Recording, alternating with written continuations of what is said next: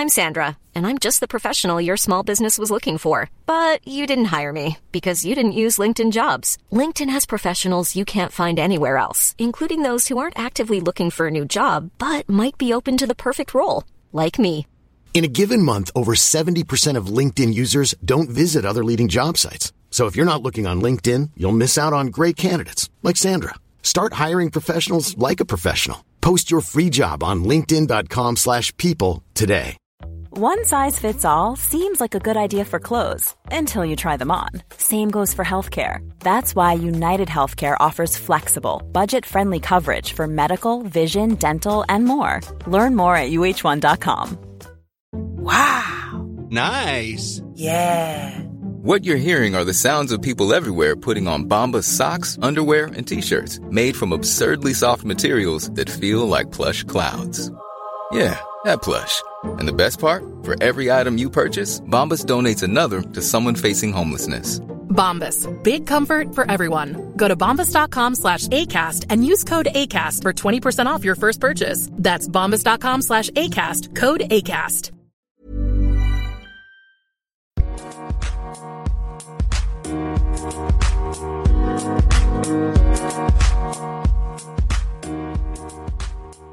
Merci beaucoup d'avoir lancé cet épisode. Je suis Régis Canon, c'est moi derrière Humeur Humoristique. Donc si tu découvres le podcast là maintenant, ben tu vas pouvoir découvrir une cinquantaine d'humoristes, dont l'exceptionnel Jason Brokers qui est dans cet épisode. Alors je voulais te dire quelques mots avant de commencer parce que dans cet épisode, je parle avec Jason de mon futur départ. En septembre, je prends l'avion pour Montréal où je vais m'installer pour quelques mois. Je prends une pause carrière ici en Belgique pour partir en PVT. Donc un PVT c'est un permis vacances travail qui me permet de rester maximum une année sur le territoire canadien et de pouvoir y travailler. Alors mon objectif c'est de trouver du travail en journée pour financer mon séjour mais surtout de faire un maximum de scènes là-bas, c'est vraiment l'objectif. On va essayer de l'atteindre. Euh, les auditeurs réguliers, vous savez que vivre au Québec ça a toujours été un rêve que j'ai jamais osé poursuivre jusque là parce que j'ai peur disons-le franchement. Ben voilà, c'est en cours. Je pars en septembre, j'ai mon avion, j'ai mon logement, et il va bien falloir que je le fasse maintenant. Et bien sûr, j'ai vraiment très très hâte de le faire, même si ça m'angoisse beaucoup, je vous avoue, mais ça va être génial de pouvoir jouer au Québec, de pouvoir voir les humoristes québécois que j'aime tant, ça va être génial. J'ai hâte de vous en parler, parce que bien sûr, je compte continuer à faire le podcast, parce que je prends toujours autant de plaisir à le faire, parce que je serai au Québec et qu'il y a plein d'humoristes québécois que j'aimerais interviewer, mais je peux continuer aussi à le faire avec les humoristes français, belges, les interviewer quand eux viennent en- au Québec, parce que, bah, comme Jason par exemple, euh, ils adorent venir au Québec pour des raisons évidentes de c'est trop bien. Donc euh, je compte bien continuer, je le ferai au maximum, je sais pas du tout ce que je vais faire là-bas. Alors d'ailleurs si tu veux aider le podcast, bah tu peux financer le podcast. Tu peux le faire soit via Patreon en payant chaque mois la somme de ton choix, soit en un paiement unique. Et le lien est en description du podcast et de l'épisode. Ça me permet de financer le podcast et de ne pas faire ce que je fais actuellement, c'est-à-dire financer moi-même le podcast et dépenser de l'argent à faire des interviews. Euh, je vous donne un exemple exemple très clair, par exemple pour aller enregistrer avec Jason Brokers, j'ai pris la voiture pour aller à Bruxelles. Vous savez le prix de l'essence. J'ai dû prendre un parc-mètre pour garer ma voiture. Tout ça, ce sont des frais qui s'ajoutent aller voir les spectacles. Et euh, je passe beaucoup de temps à faire ces épisodes. Pendant ce temps-là, je ne fais pas autre chose. Et donc voilà, si vous voulez aider à financer le podcast, ben, c'est toujours très apprécié. Je vous encourage à le faire.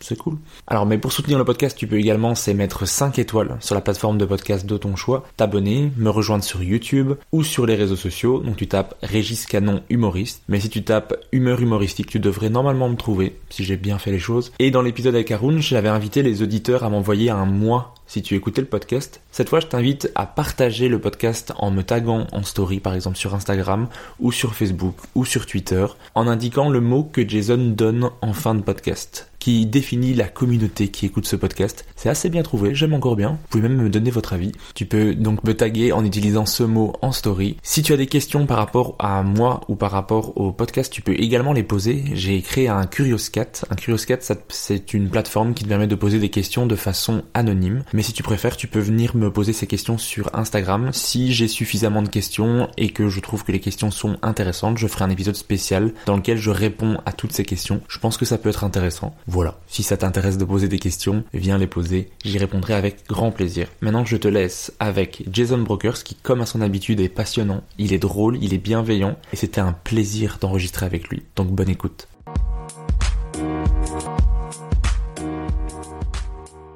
Bonjour et bienvenue dans ce nouvel épisode. Aujourd'hui, j'ai la chance de recevoir un humoriste que j'adore, et il le sait parce que ça fait deux ans que j'essaie de l'avoir. Il m'a dit qu'il voulait bien participer au podcast pour la première fois le 13 septembre 2020, quand il est venu à Bruxelles lors du What the Fun sans frontières. Ça y est, on a enfin trouvé un moment pour enregistrer. Je le reçois enfin avec un énorme plaisir. C'est bien sûr Jason Brokers. Comment ça va? Ça va très bien et toi? Ça va super. Merci beaucoup d'avoir trouvé un moment pour enregistrer. On a mis le temps, hein On a mis le temps, mais tu voyais bien que j'avais envie de t'avoir parce que je te relançais régulièrement. Ouais, tu aurais pu me prendre pour clairement un gros stalker. euh, non, non, non, non, ça va. ça va. Est-ce que toi, t'es consommateur de podcasts d'humour en général et de podcasts en général? Je dirais oui et non, j'en consomme, mais pas non plus à outrance. Hein. Bah, comme tout le monde, j'ai écouté tous les euh, Café Holocette, euh, les Dingueries Room, j'ai écouté aussi pas mal ce Sympa la vie de Paul de Chavannes et, euh, et Ghislain Blic. Sinon, euh, non, rien de plus, hein, je crois. Donc c'est vraiment les basiques, quoi. D'accord. Mais est-ce que t'écoutes d'autres podcasts qui sont hors humour ou... Ah, les tiens, j'en ai écouté pas mal aussi. C'est vrai? Ouais, ouais, j'en ai écouté quelques-uns, ouais. Hors humour, euh, non, pas tellement, finalement. C'est dommage parce que j'aime bien le format en plus podcast. Ça te plairait, toi, de, de faire un podcast ou c'est pas? Ouais, j'ai beaucoup pensé, mais euh, tu sais, au final, tu te dis c'est pour faire un de plus et faire la même chose que les autres, ça sert à rien. Donc, euh, donc pour l'instant, c'est dans un petit coin de ma tête et peut-être qu'un jour ça sortira, mais pour l'instant, pour l'instant, je vous laisse faire. Ok. Ah, je suis content que tu aies écouté quelques épisodes. ouais, quand même. Hein. Mais tu m'avais dit quand on s'était vu euh, en 2020 que tu avais Mhm. écouté l'épisode avec Adib. Ouais, évidemment. On a cette passion en commun. Adib Adib. bah c'est ça, c'est une des raisons pour lesquelles je voulais te recevoir, c'est que les deux passions qu'on a en commun, c'est bien sûr le stand-up Mhm. et l'autre, c'est Adib Al-Khalidé. Donc pour ceux qui connaissent pas, Adib Al-Khalidé, c'est un humoriste québécois qui euh, a un, un extrait qui est sur euh, Humoriste du Monde, qui est le meilleur passage d'humoriste du monde, tous les pays confondus oui. sans aucun souci. Ce sketch est incroyable, je vous le conseille vivement. Mais je vous conseille vivement Adib Al-Khalidi en général. Moi, Ouais. j'écoute tout ce qu'il fait. J'ai même écouté un podcast où il parle de hockey sur glace. Alors que j'en ai, je connais rien du tout dans ce domaine-là. Et pourtant, j'ai écouté ça avec passion parce qu'il est passionnant, en fait. C'est exactement ça. Je crois que c'est le mot qui le résume le mieux. Est-ce que toi, le, la passion que tu as pour le stand-up, parce que tu dis souvent dans les interviews que tu es surtout un fan de stand-up avant tout, Mm. est-ce que cette passion, elle est restée pareille ou elle a augmenté au fur et à mesure des années? Oh non, elle augmente parce que bah, je fais, enfin, c'est ma vie quoi. Le stand-up, ça occupe mes journées, ça occupe mes soirées, ça occupe un peu ma vie. Donc, euh, euh, je crois que si j'étais plus passionné, bah, j'aurais arrêté. hein. Mais là, euh, jamais. Hein. non, non, je consomme énormément. Moi, dès que j'ai du temps, je vais voir les spectacles de. En plus, c'est d'autant plus cool aujourd'hui parce qu'on se connaît tous. Donc aujourd'hui, quand je vois un spectacle, en général, je connais la personne, donc c'est encore plus cool. Mais ouais, dès que j'ai du temps, je vais voir des spectacles. Et quel est le dernier spectacle qui t'a mis un, un coup que tu te dis, ouais, ça c'est vraiment fort Hmm, je pense que c'est Guillermo. Guillermo Guise. hein. Je dis pas ça parce qu'on est en Belgique, hein, mais. ouais, ouais, le, le- au suivant, c'est. Bah, déjà, le premier, je l'avais trouvé hyper bien. Mais le premier, c'est un premier. Le deuxième, il, il- il est plus, euh, plus lui, quoi. Il va plus chercher qui il est. Et hyper impressionnant. Très drôle. Bah, C'est pas la première fois que Guillermo Guise est cité dans le podcast. Ouais, c'est pas étonnant. Et son spectacle, c'est euh, Verino aussi qui disait beaucoup de bien, qu'il avait vu son Ah, spectacle. Verino, je l'ai vu il y a pas longtemps aussi, d'ailleurs. hyper bien. J'ai bien rigolé à Verino aussi. Bah, c'est Ouais. aussi un ancien invité du podcast. Guillermo, j'ai pas encore eu la chance de l'avoir. J'espère y arriver un jour. Mais vous voyez, ça prend des fois deux ans pour. Grave. Mais du coup, euh, oui, le, le spectacle de, de Guillermo, mais bon. Guillermo, en- de manière générale. Si vous ne connaissez pas Guillermo, mais qu'est-ce que vous faites encore? Coupez ce podcast, faites pause, allez écouter euh, Guillermo, allez écouter Adib. C'est dingue tous les, les talents qu'il y a en ce moment. euh, Ouais. dont Jason Broker, c'est pour ça qu'il est là dans le podcast, parce qu'il est humble et il parle des autres, mais bien sûr, il y a Jason aussi. Oui, c'est le podcast du compliment. il y aura des petits moments gênants comme ça où je veux te faire des Non, compliments. non, t'inquiète, hein, vas-y. hein. Bon, non, tu peux y aller. Hein. On peut faire que ça pendant une heure, si tu veux. Ok, bah alors c'est franchement quelle écriture. Et au, au moment où on, on enregistre, on est le 22 mars. Ce samedi 26 mars, tu joues la toute dernière de ton spectacle qui s'appelle 21e seconde. Ce spectacle, tu l'as joué au Musée de l'Homme, à l'Européen, à la Cigale, à la Scala. T'as fait 312 dates complètes et 65 dates en tournée en Belgique, en Suisse, à Montréal, à New York et à Dubaï. Comment tu te sens pour la toute dernière dans quelques jours? Alors, euh, déjà, c'est pas exactement Ah. la toute dernière, c'est la toute dernière parisienne. Ok. Il reste encore après ça quelques dates de tournée, donc c'est pas euh, c'est pas officiellement la dernière dernière du spectacle, mais c'est quand même quelque chose parce qu'à Paris, bah, c'est là où j'ai le plus joué. Hein. J'ai dû jouer euh, 200 fois à Paris, je pense. Donc ça fait quand même un petit quelque chose. Euh, c'est un spectacle que, que j'ai appris à aimer. Puis je suis content que ce soit la fin quand même. Content que ce soit la fin, oui. Ouais, bah oui. Oui, ça y est, parce que euh, bah il y a un moment, faut passer à autre chose. On a passé des bons moments avec ce spectacle. Puis maintenant, je suis pressé d'écrire un nouveau. Là, je suis hyper pressé de n'avoir, enfin, de de- d'être devant une feuille blanche et de me dire, vas-y, je vais raconter quoi. Mais t'as déjà des idées ou? Pas du tout. Pas du tout. non, non, mais ça va venir. Je me... Moi, je suis pas quelqu'un qui force l'écriture. Ça vient quand ça vient. Et euh, je m'en fais pas quoi. Je m'en fais pas du tout. Et Faut pas forcer. Et il a l'air de croire en ce qu'il dit parce que il il l'a dit avec assurance et moi je serais en panique si j'étais lui. Mais... Oui, parce que puis, puis après, si ça prend un peu de temps, ça prendra un peu de temps, mais je vais pas forcer, m'inventer des choses. Parce que quand tu t'inventes des choses à dire, bah ça fait perdre un peu de la sincérité. Alors que si tu, tu laisses les choses venir, bah ça va plus être des choses que tu penses réellement, tu vois. Parce que si tu te mets face à ton ordinateur ou une feuille ou tout seul comme ça, tu dis bon allez, faut que je trouve des trucs, bah tu vas trouver, hein, mais euh, tu vas chercher. Bah alors le, le titre du spectacle s'appelle donc 21e seconde. Mhm. Euh, tu expliques que c'est parce qu'en général il faut 20 secondes aux gens pour se faire un avis sur une personne Mhm. et se dire est-ce que c'est quelqu'un de bien ou pas? Tu dis est-ce qu'on pourrait pas commencer à la 21e seconde sans se juger, d'où le titre? Du spectacle. Mais de quoi parle le spectacle en général Alors en gros, bah, je vais te faire les, les, les gros blocs du spectacle. Hein. Ouais. T'as un premier blague sur un premier bloc pardon sur euh, sur les l'argent, les crevards.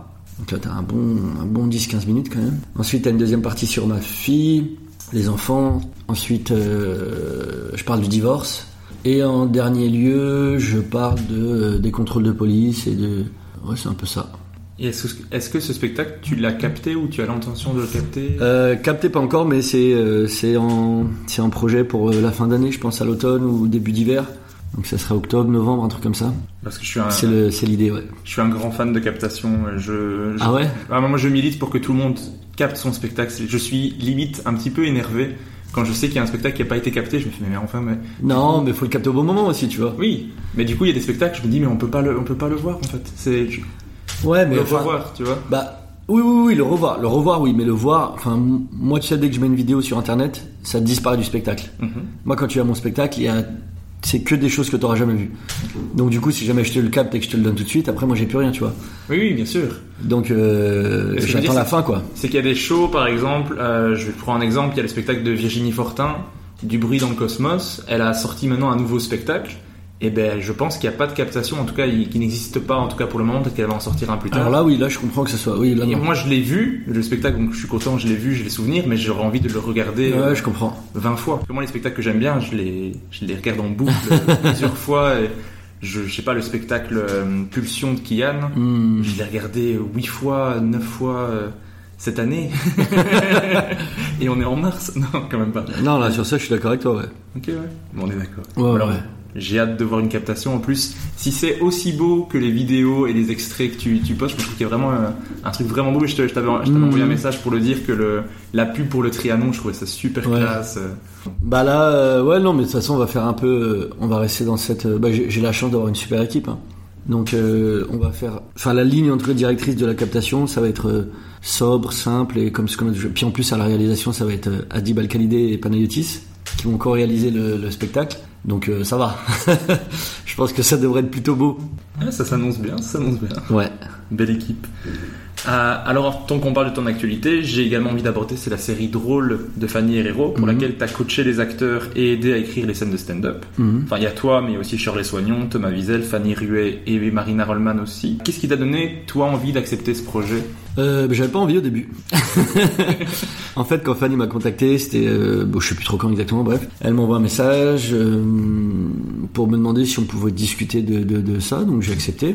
On a discuté. Et au début, comme je lui ai dit, hein, que j'étais un peu sceptique à l'idée de, de, bah, hein, de, de, de laisser d'autres parler du stand-up, d'autres gens qui ne connaissent pas le stand-up en parler, donc j'étais un peu réticent et sceptique à l'idée. Et au final, euh, euh, Fanny Herrero et son équipe, c'est des gens qui sont très pros, très carrés, et euh, ils ont été hyper rassurants, et ils ont voulu, et ils ont fait d'ailleurs, ils ont bien, euh, enfin ils ont voulu faire vrai. Nous, ils passaient à chaque fois, dans chaque étape de leur processus d'écriture, ils nous demandaient est-ce que ça c'est crédible, est-ce que ça c'est pas trop, est-ce que ça on y croit, est-ce que ça ça pourrait se passer dans la vraie vie? Et donc du coup, euh, ils ont ils ont vraiment essayé de coller à la réalité, et finalement, euh, c'est ça qui m'a qui m'a qui m'a apaisé, qui m'a dit ok c'est bon. C'est quand même entre de bonnes mains.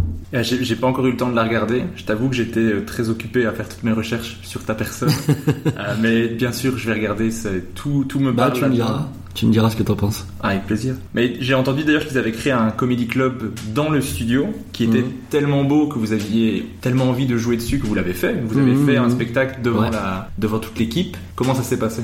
C'était trop bien. Mais franchement, le dé- je crois que c'est ce qui m'a le plus impressionné. Ils ont créé un comedy club, donc dans un, c'est dans un hangar, tu dans un, dans un studio d'enregistrement, et t'as l'impression que c'est un vrai comedy club. Mais je me foutais de la gueule de Charlet euh, au tournage, et tu te rends compte que c'est mieux que le Barbès.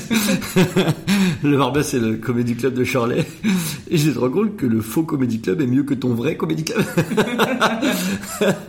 Mais ouais, non, vraiment. Puis donc, du coup, on a joué là-bas euh, devant l'équipe. En plus, c'était cool parce que c'était en plein confinement. On n'avait pas joué depuis des semaines. Et ça nous a. Putain, c'était tellement bien.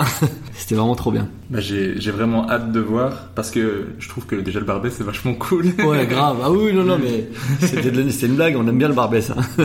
Bah, j'ai vraiment hâte de voir la série. euh, tout est fait pour que je l'aime bien. D'ailleurs, je me suis dit, ce qui est ce qui est gage de qualité, c'est que les personnes qu'elle a choisies pour la série, c'est que des gens qui ont bien sûr beaucoup de talent, mais qui ont plusieurs visions différentes. Et donc, ça doit donner quelque chose d'assez représentatif de ce qui est vraiment le stand-up. Donc, j'ai j'ai hâte de voir ça, quoi. Eh ben, écoute, hein, tu me diras ce que t'en penses. Hein. Bah ouais, bien sûr. Alors, je pense qu'on est revenu sur ton actualité. Mhm. Alors dans le podcast, moi j'aime remonter le temps avec mon invité et revenir au tout tout début. Donc toi t'es né le 5 septembre 1986, tu as vécu une enfance heureuse, qui est rare pour les stand-uppers, Ah ouais, c'est ouais, ouais. des traumas d'enfance qui reviennent. Mais t'as grandi à Rémy-sur-Seine Remis sur scène. Remy-sur-Seine, c'est ça que je ne trouvais pas, j'entendais Mais ça c'est dans- encore pire que ça. J'ai grandi à Anglure. C'est encore tout petit village juste à côté de Remis sur scène. Ok. Donc moi, j'ai passé ma vie euh, dans les rivières et, et dans les bois à faire des cabanes. d'où l'enfance heureuse. D'où l'enfance hyper heureuse. Ouais, c'était ça, le petit village de campagne, quoi. Donc, euh, on jouait au foot, et puis on allait faire des cabanes dans les bois, puis on allait à la pêche, et puis on se baignait. Enfin, c'était vraiment, euh, c'était vraiment euh, ça, quoi. Et est-ce que enfant t'étais déjà quelqu'un de drôle? Enfant, enfant, non. Euh, j'étais très euh, consciencieux, très sérieux. Je travaillais bien à l'école. J'étais un petit garçon vraiment très très sage. Jusqu'à euh, ouais toute l'école primaire. Je sais pas si vous dites primaire, si on me dit. Si, si. si, si. Donc toute l'école primaire, j'étais vraiment très sage, premier de la classe, euh, hyper bon élève. euh, je faisais bien mes devoirs. J'étais très euh, comme ça. Ok. Ensuite au collège, ça c'est un peu. J'ai toujours eu des bonnes notes, hein, mais mais c'est là que j'ai commencé à être marrant parce que bah tu sais tu te c'est la préadolescence donc tu commences un peu à te découvrir, à t'affirmer. Et moi bah ça a été ça a été les blagues. hein.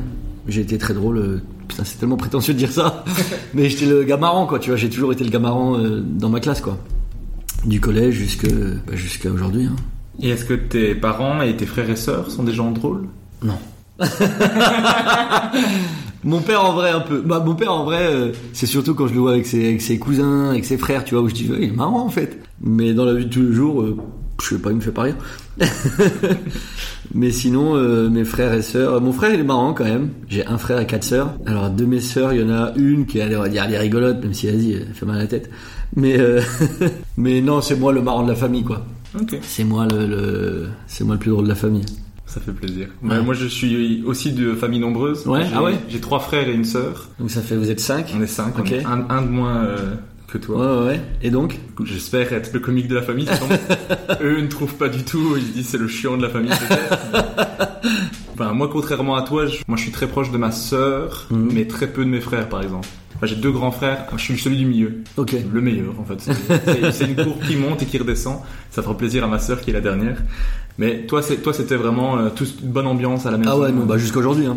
Franchement, on a grandi. euh, Puis c'est aussi peut-être beaucoup la, la, la très faible différence d'âge qui fait ça. C'est-à-dire que nous, euh, on a un an d'écart à chaque fois.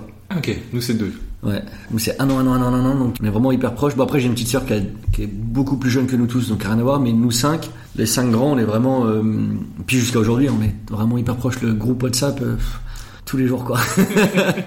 ouais, on se parle tous les jours, on rigole beaucoup. Enfin, on est vraiment hyper proches. Ok. Mm. Cool ça. Et est-ce que enfant, t'allais voir des spectacles d'humour? Vous regardiez beaucoup des humoristes à la télé? Pas du tout, du tout. Déjà, on regardait très peu la télé. On regardait vraiment très très peu la télé. Euh, nous, on jouait euh, beaucoup entre nous. C'est-à-dire qu'on avait, on n'avait pas beaucoup de jouets à la maison. Donc c'était vraiment, on jouait le papa, la maman, la maîtresse, au policier, machin. Mais c'était très de l'imaginatif, quoi, tu vois. Très de, beaucoup dans l'imaginaire, parce que bon, on n'avait pas de jouets. Donc fallait bien se débrouiller.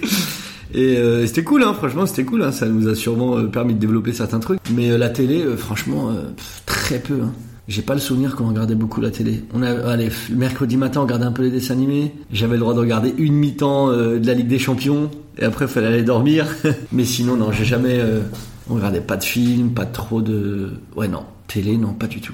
Donc les spectacles, pff, encore moins, quoi. Ok. Et J'ai découvert les spectacles très, très, très. Je crois que le premier que. Le premier que j'ai vu de ma vie, ça va être le premier de Jamel, je pense. Jamel en scène, un truc comme ça. Ouais, je pense que c'est Je ça. crois que c'est ça. C'était. Ouais. Bah, c'est le premier que j'ai vu de ma vie, quoi, tu vois. J'ai dû le voir 40 milliards de fois.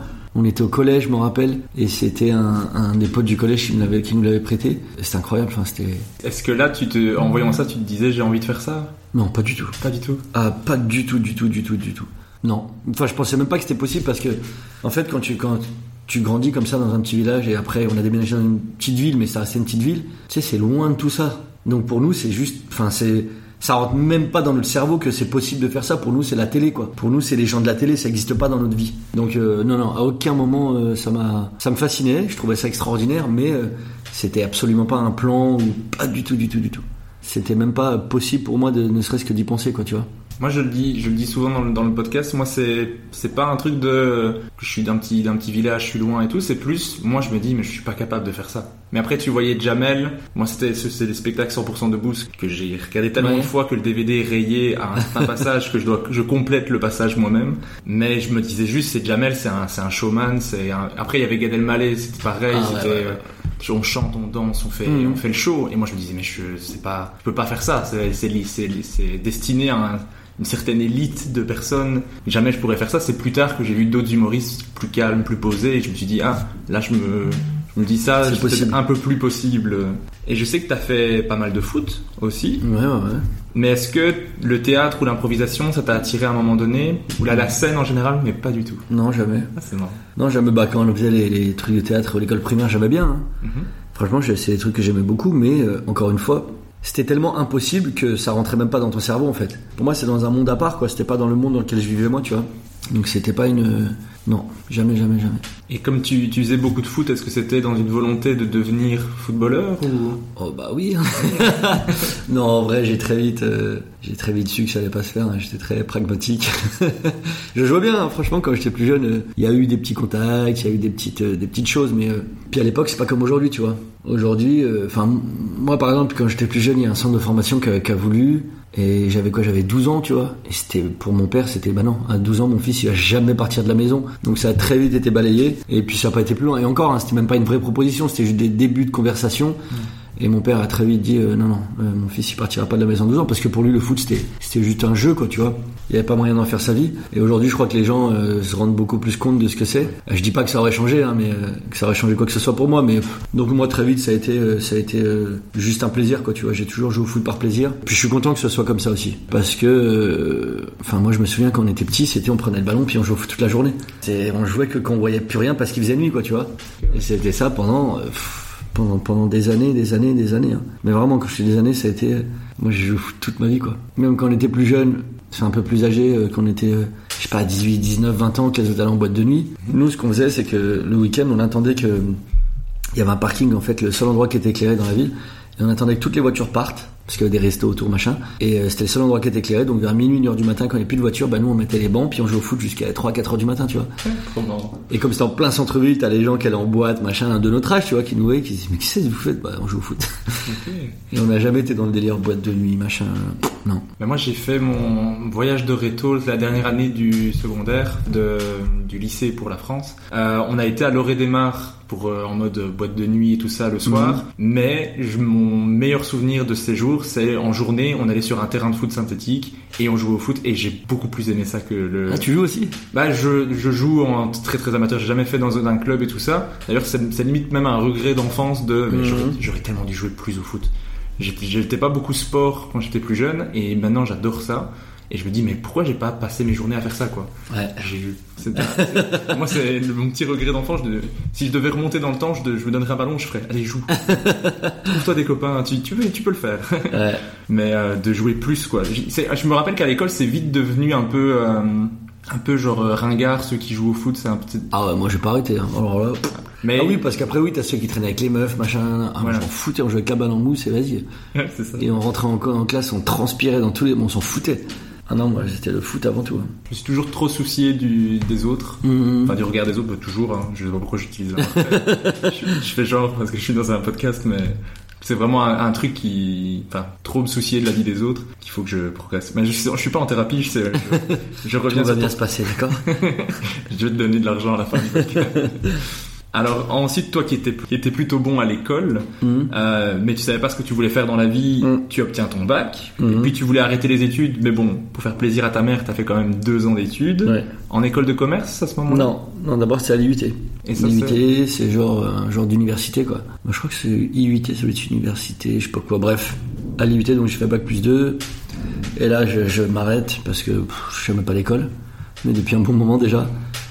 Euh, mais depuis longtemps, enfin moi je me rappelle qu'en terminale j'allais jamais en cours le bac, je sais même pas comment je l'ai eu. Genre j'ai révisé les deux dernières semaines mais j'allais jamais en cours. Franchement je- j'allais jamais, jamais, jamais, je m'en foutais de l'école. Donc mais quand même comme j'avais des facilités, comme, comme disaient les profs, j'ai quand même continué, bac plus 2. Et ensuite j'ai arrêté. Puis là je travaille. Trois ans à peu près. Dans une banque Euh, j'ai fini à la banque, ouais, mais entre temps j'ai fait un milliard de choses. Pff, laisse tomber, je démissionnais tout le temps. Il y a des jobs que j'ai fait un jour, il y en a j'ai fait quatre jours, il y en a une semaine, il y en a un mois, il y en a trois mois, mais je crois que mon record ça doit être huit mois quoi. J'ai jamais tenu plus longtemps dans un job. Ah c'est marrant, moi, j'ai jamais démissionné par exemple. Ah ouais, bah alors ça c'était. Un truc que je connais pas moi, c'est... Ah mon gars, combien de fois j'ai démissionné Mais c'était fabuleux. ah ouais, mais en fait c'est que j'arrive pas à aller reculons quelque part. Dès que j'avais plus envie, je disais bah j'ai plus envie, j'arrête. Ouais. Parce que ça m'intéresse pas, j'ai pas envie. Mais après, t'as même repris des études. Ouais. Alors que ça, ça a surpris tout le monde parce que t'avais un, t'avais un CDI, que t'avais, t'en as eu plusieurs. Ouais, ouais, ouais. que, que t'as, que comme tu dis, tu, tu démissionnais, mais donc t'as repris des études, toi qui n'aimais pas ça, donc ça, ça a un peu surpris tout le monde. Euh, t'as eu ton diplôme, Ouais. puis encore une fois, t'as réenchaîné les CDI, euh, les, les différents boulots. Ouais. Mais là, pour le coup, j'ai repris parce que euh, j'en avais marre de travailler, de faire des trucs que j'ai pas envie de faire. Donc je me suis dit, bah vas-y, il faut bien faire quelque chose. Pff, Vas-y, on va essayer l'école. hein. Et je travaille quand même à côté, j'ai des petits jobs étudiants à côté. Et puis, euh, ouais, donc j'ai repris. euh, Bon, un an de fac, donc euh, la fac, en vrai, euh, tu vas pas vraiment en cours. T'allais juste aux examens et puis c'était facile, donc j'ai validé assez facilement. Et après deux ans d'école de commerce, où ouais, c'est en vrai c'est plutôt tranquille. hein. C'est pas de la folie quoi. C'est beaucoup de travail en groupe. Puis bon, je me mettais dans des bons groupes quoi. donc euh, je foutais pas grand chose en vrai. Je- J'ai jamais foutu grand chose à l'école. Mais est-ce que tu, J'arrive à m'en sortir mais sans rien foutre quoi. mais est-ce que ces études-là, elles, elles t'ont quand même apporté quelque chose que tu gardes dans ta vie ou? Sûrement, mais je le sais pas quoi. Mais après, après ces études-là, donc tu, tu travailles, tu gagnes même vraiment bien ta vie. Euh, ouais, c'était cool ouais. Ouais. À un moment donné, avec- tu travaillais dans les, dans la- avec les pharmacies. Ouais, ouais, c'était mon dernier job ça. Ouais. J'étais délégué commercial dans un laboratoire pour des compléments alimentaires. Et en vrai, c'était cool, hein. C'était cool, mais ça m'a saoulé. en fait, ce qui m'embêtait, c'est, de ne pas réfléchir, quoi, tu vois. Tu sais, t'es pas du tout stimulé, tu fais ce que t'as à faire, puis y a pas de surprise, quoi, tu fais ce que t'as à faire. Et tu sais que ça va se passer comme ça, et y a rien de fou, quoi, tu vois, t'es pas stimulé, t'es pas, y a rien d'excitant, y a rien de... Alors ouais, c'était cool, financièrement, c'était sympathique, euh, mais tu te fais chier, quoi, tu vois. Je. Tu sais, j'avais besoin d'être stimulé intellectuellement, de réfléchir, de, de d'avoir une, euh, un sentiment d'excitation, de, de, challenge, de quelque chose. Quoi. Tu vois, là, il n'y avait rien. Quoi. Tu faisais ton chiffre, ouais, c'était pas compliqué, compliqué. Puis même pour, euh, même pour faire le chiffre, hein, je veux dire, il n'y a rien de fou. Quoi. Tu vends des, tu connais ton produit, tu le vends, et voilà, fin de l'histoire. Quoi. Mais comment tu vivais ça de ne pas trouver ce que tu voulais faire et de tout ça c'était quelque chose qui te déprimait ou tu, tu Non. cherchais ce que tu voulais Oh faire non, non, j'ai jamais été un gars déprimé, moi. Non, non, je, je dis juste, euh, bon, pff, ça me saoule, quoi. Ça me saoulait, puis je me disais toujours, bah vas-y, je vais trouver un truc qui me plaît. Et en fait, je tâtonnais, quoi. Je, je, je- j'ai toujours su que j'allais finir par trouver un truc qui m'intéresse. Euh, je savais juste pas quoi. Donc je, je démissionnais, je cherchais autre chose, je démissionnais, cherchais jusqu'à, jusqu'à trouver, quoi. Mais, euh, mais de toute façon, j'aurais pas pu continuer à faire un truc qui me plaisait pas. C'était impossible. C'était pas dans, c'est pas dans mon tempérament de, D'ailleurs, les gens nous disent, ouais, c'est courageux ce que vous faites. Non, pour moi, ce qui est courageux, c'est de faire tous les jours un job que t'as pas envie de faire. Mais quel courage il faut Un courage que j'ai pas du tout. hein. Impossible, c'est impossible. Moi, j'ai besoin de. de... Tu sais, après, c'est aussi. euh, C'est aussi peut-être la facilité, hein, mais. euh, Enfin, c'est facile de faire un truc que t'aimes, quoi, tu vois. Plus facile, Bah ouais. ça c'est sûr. Moi j'ai donné cours en, en secondaire, donc en collège, collège et lycée. Mhm. Et ça j'ai j'ai détesté. Mais le truc qui était le plus dur, c'était vraiment ce sentiment d'inutilité, quoi. Il y a vraiment, je me rappelle vraiment d'un moment euh, où je suis en classe et je me dis, mais en fait, le porte-manteau en classe est plus utile que moi Ah ouais.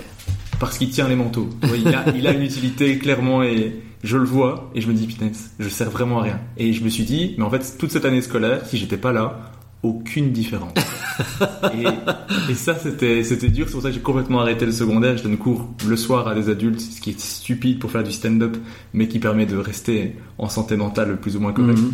Mais je comprends ce, ce truc de faire quelque chose que t'as pas envie de faire, c'est L'horreur. c'est une horreur. Et, et même si c'est des fois pour si, si, comme tu dis, tu, tu gagnais bien ta vie, tu étais dans des bonnes conditions, euh, au fur et à mesure tu trouvais un truc de plus en plus euh, Mhm. stable et correct, et mais même ça, il manquait quelque chose. Ah non, non, puis l'argent, c'est pas. Enfin, on s'en fout, hein, je m'en foutais. hein. J'ai jamais eu peur d'être pauvre, hein. j'ai été pauvre très longtemps, euh, pas peur. hein. Je connais. Franchement, s'il y a bien un truc dont j'ai pas peur, c'est la pauvreté. Ça me. Vas-y, on est pauvre, on est pauvre. Ça empêche pas d'être heureux. hein. Après, en 2011, tu vas voir un plateau de stand-up avec des potes au Bordel Club. Mhm. T'adores le spectacle. Ouais. C'était la première. Est-ce que c'était la première fois que tu venais voir un plateau? Ouais. Au bordel, c'est la première fois, ouais. Et qu'est-ce qui t'a plu dans le dans le plateau? J'ai trouvé ça fou de juste. euh, En fait, c'est un monde que je connaissais pas en fait. J'ai découvert ça, j'ai dit waouh, c'est génial. C'est, enfin, c'est, enfin, tu prends ça dans la gueule, tu dis euh, c'est fou quoi. C'est vraiment une grosse claque. Tu, tu, tu, tu, j'ai même pas de mots tellement c'était. Je sais pas, tu découvres un espèce de monde parallèle. Tu savais même pas que ça existait. Ouais, en plus c'était la bande à l'époque euh, bah, de Kian justement, de Kian Kojandi, on en parlait tout à l'heure. C'était sa bande avec, euh, bah, avec lui, Navo. Il y avait qui d'autre? Il y avait euh, Seb Mélien. Kairon Ouais, peut-être qu'avec Héron aussi. Alexandre Barbe, je m'en rappelle, que je, je sais même pas ce qu'il fait Alexandre Barbe maintenant. Mais à l'époque, c'était fou. Et puis voilà, donc j'avais, ça m'avait mis une grosse claque. Et j'avais trouvé ça fou. Et après la scène, t'envoies un message à Seb Melia, Mm. qui était sur le plateau, pour savoir comment on fait pour faire ce métier. À l'époque, t'as 25 ans, il te dit, bah, c'est trop tard pour toi. Mais il ajoute quand même après, Ouais. tu veux. On a- ça a fait polémique ça. non, parce qu'en fait, j'avais raconté ça dans un podcast et, et Seb après il m'envoie un message en me disant putain, euh, il a même le pauvre, il a été recherché dans nos anciennes conversations. Il a dit regarde, je t'avais dit. parce que moi dans mon souvenir, Seb il m'avait dit non, t'es trop vieux, laisse tomber. Et en fait, effectivement, il m'avait rajouté, mais si vraiment t'as envie, tu peux essayer. Et donc du coup, j'avais raconté que la première partie parce que je me souvenais que de ça. hein, C'était pas pour le, pas pour raconter des bêtises. Et, et il se sentait un peu coupable. Mais du coup, quand il m'a dit ça, en fait, euh, euh, moi je me suis dit ouais, bah écoute, euh, c'est trop tard quoi. C'est trop tard, euh, c'est pas grave. Oui, il sait de quoi il parle. Ouais, c'est ça, le mec c'est un pro, il sait de quoi il parle. C'est juste trop tard quoi. Et c'est pas grave. Puis après, en, en 2013, tu vas voir un nouveau plateau, cette Mm. fois-ci au Paname. Ouais. Ce soir-là, il y a Farid qui est sur scène, C'est ça. avant qu'il soit vraiment connu comme aujourd'hui. Ouais. Mais bon, il était déjà très fort, ça reste Farid. Ouais, Tes amis t'encouragent à essayer, et, et deux semaines après, tu t'inscris pour un 5 minutes au Labo du Rire. c'est ça. Comment elle se passe cette toute première scène? Hyper bien. Franchement, c'était cool. Bon, après, j'y étais en totale détente hein, parce que j'attendais rien de particulier, je m'en foutais un peu à vrai dire. C'était juste pour s'amuser quoi. C'était ouais, vas-y, on va rigoler. Puis j'étais dans ce mood-là, c'était cool. Franchement, ça s'est plutôt tranquillement passé. Et est-ce que tu sais de quoi tu parlais? Ah, ça devait être très nul, hein. Je sais plus, de la merde. C'était certainement de la merde. Mais c'était c'était cool, franchement, j'ai pas bidé. Il y a pas non plus 40 000 personnes, il doit y avoir 20 personnes dans la salle à peine. Et ça va, c'était cool. Franchement, j'en j'en garde à mon souvenir. Je me souviens pas de ce que je racontais. Je me souviens juste que ça s'est euh, plutôt correctement passé pour une première, ça va. Et après, ra- rapidement, t'as voulu enchaîner les plateaux ou? Euh, ouais, après j'ai enchaîné, ouais. Mais c'est pas comme aujourd'hui où, à l'époque, euh, bah, il y avait que le labo pour les débutants. Enfin, il y en avait peut-être, je sais même pas, mais. Donc on faisait que du labo. Comme il y avait pas beaucoup d'humoristes nouveaux, c'était toutes les semaines le- les mêmes gens, quoi. Donc on était un petit groupe comme ça, puis on faisait les labos ensemble. Il y avait Hakim à l'époque avec moi. On a démarré à peu près ensemble. C'était mon premier ami dans le stand-up, Hakim. Puis c'était ça, mais je le faisais vraiment euh, en détente, quoi. C'était, euh, ça me faisait rire, il y avait rien de, de- de sérieux, quoi. Après, j'ai entendu que c'est Farid qui a changé beaucoup de choses pour toi, parce que Mhm. vous vous croisiez au Paname, mais vous n'étiez pas encore amis. Puis après, il y a un soir, vous vous êtes posé au Paname avec d'autres humoristes comme Hakim Gemini et Farid, et vous discutiez de blagues et tout ça. Et Farid explique que c'est toi qui répondais le plus, tu répondais au tac au tac, et ça, ça lui a beaucoup plu. Et du coup, le soir même, il t'envoie un message qui dit J'aime bien ta façon de penser, je cherche quelqu'un pour écrire avec moi, est-ce que ça te tente Mhm. Comment tu réagis à ça J'étais surpris parce que Farid, j'aimais bien ce qu'il faisait. Je le connaissais pas plus que ça. Puis j'avais aucune idée de ce que ça voulait dire. Moi, il me dit on écrit ensemble. Mais je lui ai dit, hein, je lui ai dit on peut, mais enfin, je sais pas du tout ce que c'est. Et puis finalement, bah, ça a accroché vraiment euh, direct. Avec Farid, c'était fou. Je me rappelle même de l'endroit où on était à, à- à Nation dans un café. Et j'étais en chemise parce que je sortais du taf. Et on se pose et on a rigolé. On a vraiment trouvé des bons trucs directs. Et on a rigolé, rigolé, rigolé, rigolé, ça a accroché tout de suite. Et je crois qu'après, depuis ce jour-là, je crois qu'il n'y a pas une journée où je lui ai pas parlé depuis, quoi. Depuis cette journée de 2013, c'était, ça devait être en fin d'année. Parce que je me souviens après, il signe chez JMD, genre 2-3 mois après, en décembre, il fait sa première au point virgule. Il était pas du tout connu à l'époque, hein. Euh, ouais, donc c'était fin d'année euh, 2013. Et depuis, euh, on se parle tous les jours, quoi. Et qu'est-ce qui fait que ça marche comme ça entre vous? Bah déjà c'est une belle rencontre humaine. On s'est trouvé humainement. On s'est rendu compte qu'on se ressemblait beaucoup. Tu sais, Farid et moi, on est très famille, très. euh, lui et moi, c'est pareil. On traîne toujours avec nos potes d'enfance et on est très. euh, on a vraiment notre notre socle comme ça de, notre entourage. Bon, on avait les mêmes délires aussi. On, on rigolait beaucoup. Puis je sais pas, humainement, on a grave accroché. Et artistiquement, pareil. C'était hyper naturel en fait. On s'est même pas rendu compte qu'on devenait euh, si proche. Tu vois ce que je veux dire C'était vraiment hyper hyper naturel. Mais au début, c'était. Bah là, on, on se voit encore très très souvent, mais. Puis on se parle tous les jours, même quand on se voit pas, on se parle tous les jours. Mais même euh, à l'époque, on se voyait tous les jours, on était ensemble. Tous les jours, tous les jours, tous les jours, tous les jours, tous les jours. Mais c'était bien, c'était une belle époque. hein. On rigolait tout le temps, on faisait de la merde, on faisait rien de spécial, mais juste. euh, vas-y, on va manger, vas-y, on était euh, hyper proches, quoi. Et quand vous, vous écrivez ensemble, comment ça se passe? Bah en fait, notre manière de travailler a beaucoup évolué avec le temps.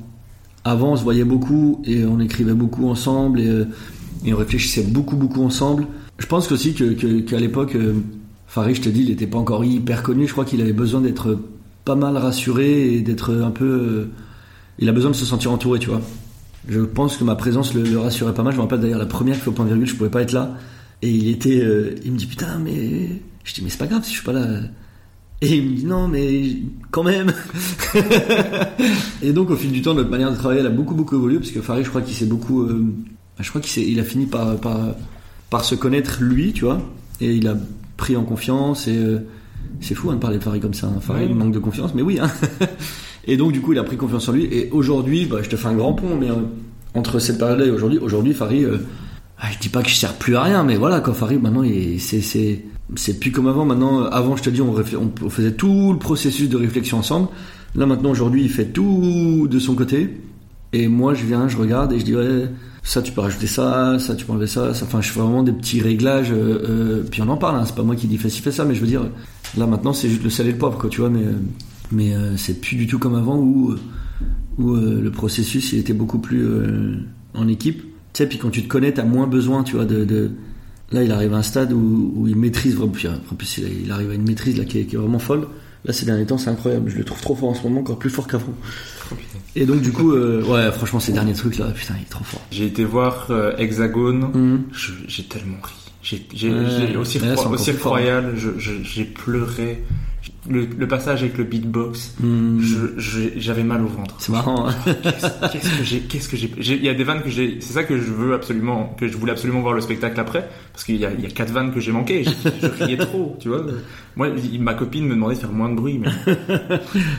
non, c'est, donc s'il est encore plus fort, euh, Ouais, là, bah là, il- et je te dis, hein, et en fait, c'est ça le stand-up, c'est tu, tu finis par euh, de plus en plus euh, être fidèle à qui tu es vraiment. Et là, sur scène, il a encore plus lui, le lui que moi je connais de la vraie vie. Et ouais, là, c'est c'est vraiment marrant, là. Là, c'est vraiment, il arrive à un niveau euh, assez impressionnant.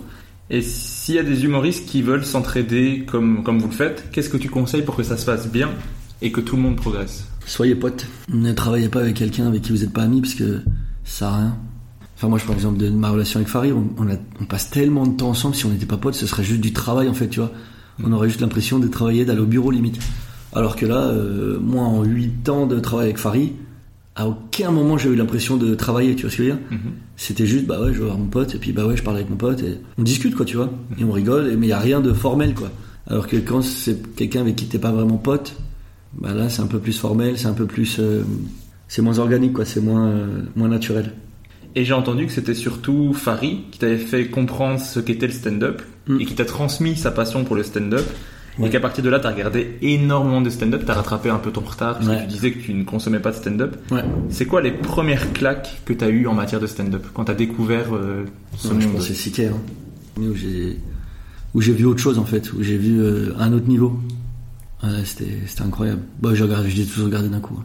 J'en ai vu un, j'ai dit, ok, c'est bon. Kevin Hart, à l'époque aussi, je le trouvais assez fort. Moi, aujourd'hui, même s'il est encore euh, très fort sur scène, mais dans le début, je le trouvais, euh, j'ai regardé tous ses spectacles et les anciens, c'est vraiment fort. hein. Franchement, euh, je suis moins fan aujourd'hui, mais les anciens, euh, c'était assez impressionnant. Complètement d'accord avec ça, Ouais. mais en même temps, c'est dur de dire, oh non, Louis C.K., bof. Ouais. Euh, après, t'as arrêté ton taf combien de temps après avoir commencé le stand-up? Quelques mois, quoi. Un an, quelques mois, je pense, je dirais. Et donc là, tu fais une rupture conventionnelle avec ton patron, ce qui te Mm. permet de toucher euh, du chômage pendant un an. Mm. Et tu te dis, j'ai un an pour que ça marche, ça. sinon j'arrête. Comment elle s'est passée cette première année? Très cool. Très cool, comme j'avais à la base euh, un salaire assez cool. euh, les- le, chômage est assez cool. Donc ce qui fait que j'avais pas de pression financière. Ma seule pression c'était bah, ça va s'arrêter un jour. Mais pendant cette année-là, euh, c'était cool. J'avais pas de problème d'argent. J'avais pas de problème de rien du tout. En fait, c'était juste. je m'amusais. Je m'amusais et, c'était vraiment hyper cool. Et je gagnais encore que dalle à l'époque. Mais vraiment 0, 0, 0 avec le stand-up. Et donc du coup. euh, bah c'était un peu l'angoisse de il va se passer quoi après tu vois? Moi j'avais déjà 27 28 à l'époque peut-être t'as plus l'âge de galérer quoi tu vois? À cet âge là j'avais plus envie de de de, bah, de galérer donc du coup euh, les dernières semaines avant euh, avant la fin de cette fameuse année je me dis ok bah écoute on a passé une belle année on a bien rigolé mais faut arrêter quoi il faut être une grande personne et puis il faut aller travailler et finalement j'ai eu de la chance j'ai touché de l'argent euh, de toute cette année en fait parce que souvent tu reçois des trucs euh, tu sais, c'est plusieurs mois après. Et là, peut-être 2-3 semaines avant que mon chômage termine, je reçois, je crois que c'était 4000 euros, un truc comme ça. Donc je dis, bah voilà, 4000 euros, je suis bien pour encore 2-3 mois. On y va encore, on a encore ça, on va passer l'été tranquille. C'était en juin, je me rappelle. Et de là, ça, ça a roulé, quoi. Vous voyez pas, mais il y a des petites, euh, des petites étoiles dans ses yeux. Le fric. J'allais dire la passion. Non, non, non, non, la passion du fric. Et j'ai entendu que euh, t'essayais de jouer tous les soirs et que chaque soir au minimum tu, tu essaies de tester toujours un petit quelque chose, une vanne, un angle, une façon de dire un truc, mais jamais tu y vas pour refaire quelque chose que t'as déjà Ouais. fait tel quel. Est-ce que c'est le cas depuis le début et est-ce que c'est encore le cas aujourd'hui? Ouais. Ouais, et puis ça, je crois que c'est vraiment le seul truc qui te fait progresser en fait. Si tu y vas et que tu fais toujours la même chose, toujours de la même manière, bah, ok, les gens ils vont rigoler, mais est-ce que toi t'as avancé? Je crois pas, tu vois. Ça va juste te flatter ton ego si tu veux. Mais si tu fais ce métier pour l'ego, euh, tu vas devenir une très mauvaise personne. Donc, euh, ouais, non, non. J'ai toujours eu cette volonté de, de, de m'améliorer en fait. Puis je l'ai encore et je crois que c'est ce qui me maintient. hein. C'est ce qui fait que tu t'améliores. Mm. On, on voit les J'espère en tout cas, ouais. Bah, euh, je t'assure que oui. Quand tu vois le premier passage au- qui est disponible sur, au Jamel Comedy Club et quand on, on voit ton Netflix, euh, il y a un bon. Tu vois. Ouais, ouais, ouais. J'espère qu'il y aura un bon avec les prochains trucs qui vont sortir, mais Ah oui, oui. Bah, j'ai hâte de voir la suite. Mm. D'où la captation. ouais, ça va arriver. Et t'as joué dans, dans de nombreux comé- comédie clubs, dans des salles de spectacle, mais aussi dans des bars, des caves. C'est Mm. quoi ton lieu préféré pour jouer? Je pense que c'est à Montréal. Hein? Bah, c'est pas un lieu, c'est une ville, hein, mais bon, c'est un lieu hein, quand même. Ouais, Montréal, c'est vraiment, le- c'est là où, c'est là où je me sens le mieux, le mieux pour faire du stand-up.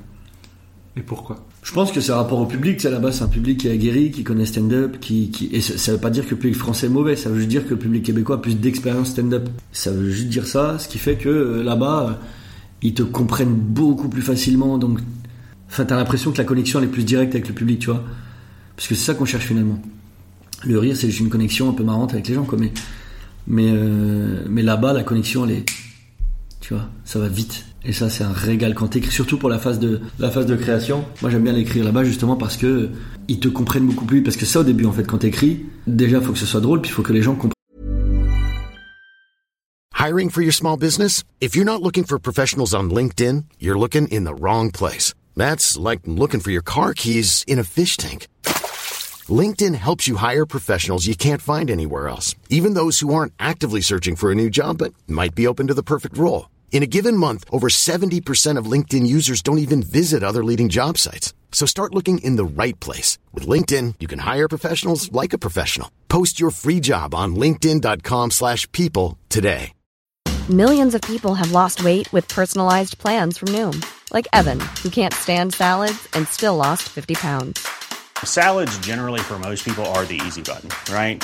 For me, that wasn't an option. I never really was a salad guy. That's just not who I am. But Noom worked for me. Get your personalized plan today at Noom.com. Real Noom user compensated to provide their story. In four weeks, the typical Noom user can expect to lose one to two pounds per week. Individual results may vary. Ce que tu racontes, tu vois, puis ils comprennent ton point, comprennent pourquoi ce que tu racontes est marrant. Et là-bas, ils le comprennent beaucoup plus vite parce qu'ils ont cette expérience de, de, de l'écoute du stand-up, tu vois. Là-bas, c'est vraiment, euh, c'est mon endroit préféré. Je peux comprendre, puisque je- j'adore le Québec. Mes humoristes préférés, c'est les Québécois, Mm. de, de, de très loin. Euh, même plus que les Américains, mais ça, c'est peut-être parce que je les ai découverts d'abord, donc il y a un, un, un affect. Mais j'adore ça. Et euh, ici, en septembre, je pars là-bas. Ah, génial. Je pars euh, un, enfin, un an maximum. On va Ah, voir putain, ouais. combien de temps euh, je vais rester euh, là-bas pour faire un maximum de scènes là-bas, progresser un Trop petit bien. peu. tous les Trop humoristes, bien, trop bien, trop bien, trop bien. Là, Ah, tu vas kiffer. hein. Ouais, J'espère que je vais trouver des scènes. Oui, oui, tu vas finir par trouver, oui, bien sûr. Bon, au début, c'est toujours un peu difficile, hein, le temps que les gens te connaissent, mais après, ça va. hein. J'ai hâte. Ah, tu vas kiffer, je suis jaloux. Ouais, j'avais, j'avais déjà entendu que tu disais si tu n'avais pas d'enfant. euh, ah ouais, si j'ai pas ma fille, j'habite là-bas, c'est sûr et certain. Ah oui, c'est sûr. Je reviendrai toujours en France pour jouer euh, de temps en temps, mais euh, mon lieu principal de résidence, ce serait là-bas, c'est sûr. Est-ce que tu as un lieu préféré où jouer à Montréal? Bah, le bordel, hein. Le bordel. Le bordel, c'est la maison mère, hein.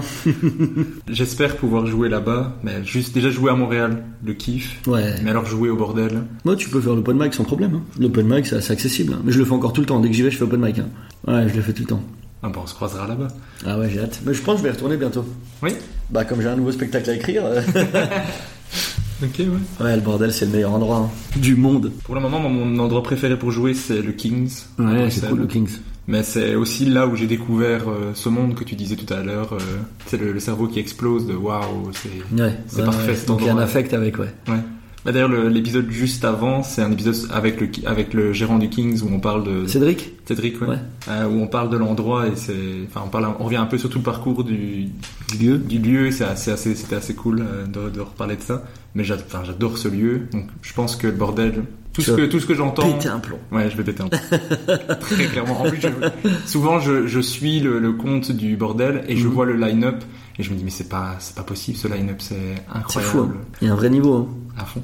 Mais c'est ça, c'est, pour progresser, euh, ça va être, euh, ça va être bien. Ouais. Ça va être très très bien. Alors, ensuite, t'as fait les sessions ouvertes le mardi soir du Jamel Comedy Club. Mhm. Et j'ai lu que t'avais remporté la saison 2014-2015 des scènes ouvertes. Il y avait Mhm. un concours, en fait. Ouais, en fait, euh, tous les mardis, t'as, t'as des gens qui viennent tous les mardis. Et à la fin, ils en désignent deux, je crois, pour les gagnants de la saison, quoi, ceux qui ont été les plus marquants pour eux dans la saison. Et à l'époque, c'était une belle année. Hein. Franchement, ça c'est un- une de mes plus belles années. C'était vraiment trop cool. Il y avait une ambiance. euh, mais au- au-delà du Comedy Club, au Paname, enfin, il y avait une vraie ambiance. 2014-2015, c'était euh, ma meilleure période, je pense, en termes d'ambiance stand-up. C'était fou, quoi. C'était, je sais pas, on était tous les jours tous ensemble, ça rigolait. On restait tous les soirs jusqu'à 3-4 heures du matin à rigoler, mais c'était c'était vraiment fou quoi la période elle était incroyable donc tous les mardis ouais j'allais au comedy club à l'époque euh, puis en plus on avait une belle génération hein. à l'époque t'avais euh, les réguliers qui revenaient souvent t'avais moi euh, Fadili qui a gagné avec moi cette année-là d'ailleurs euh, Thomas Wiesel qui en faisait beaucoup il y avait Haroun il y avait Wari Nishen je... ouais Wari il était déjà là hein.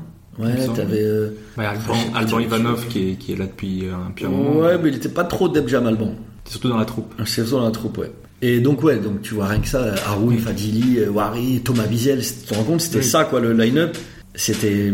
Il y avait vraiment une très belle génération. Mais après, t'intègres la saison 8 du Jamel Comedy Club, tu fais Ouais. la tournée avec la troupe. Saison 7 avant. Euh, J'ai fait 7 et 8. 7 et 8. Mm. Ouf, excusez-moi, la, la qualité des recherches. Est-ce qu'on peut continuer quand même? Non. Non, bah, C'est terminé. En tout cas, c'était un plaisir. Mais donc, t'in- t'intègres le Jamel Comedy Club et euh, tu fais la tournée avec la troupe. Comment Ouais. tu décrirais cette expérience et est-ce que ça t'a aidé à progresser?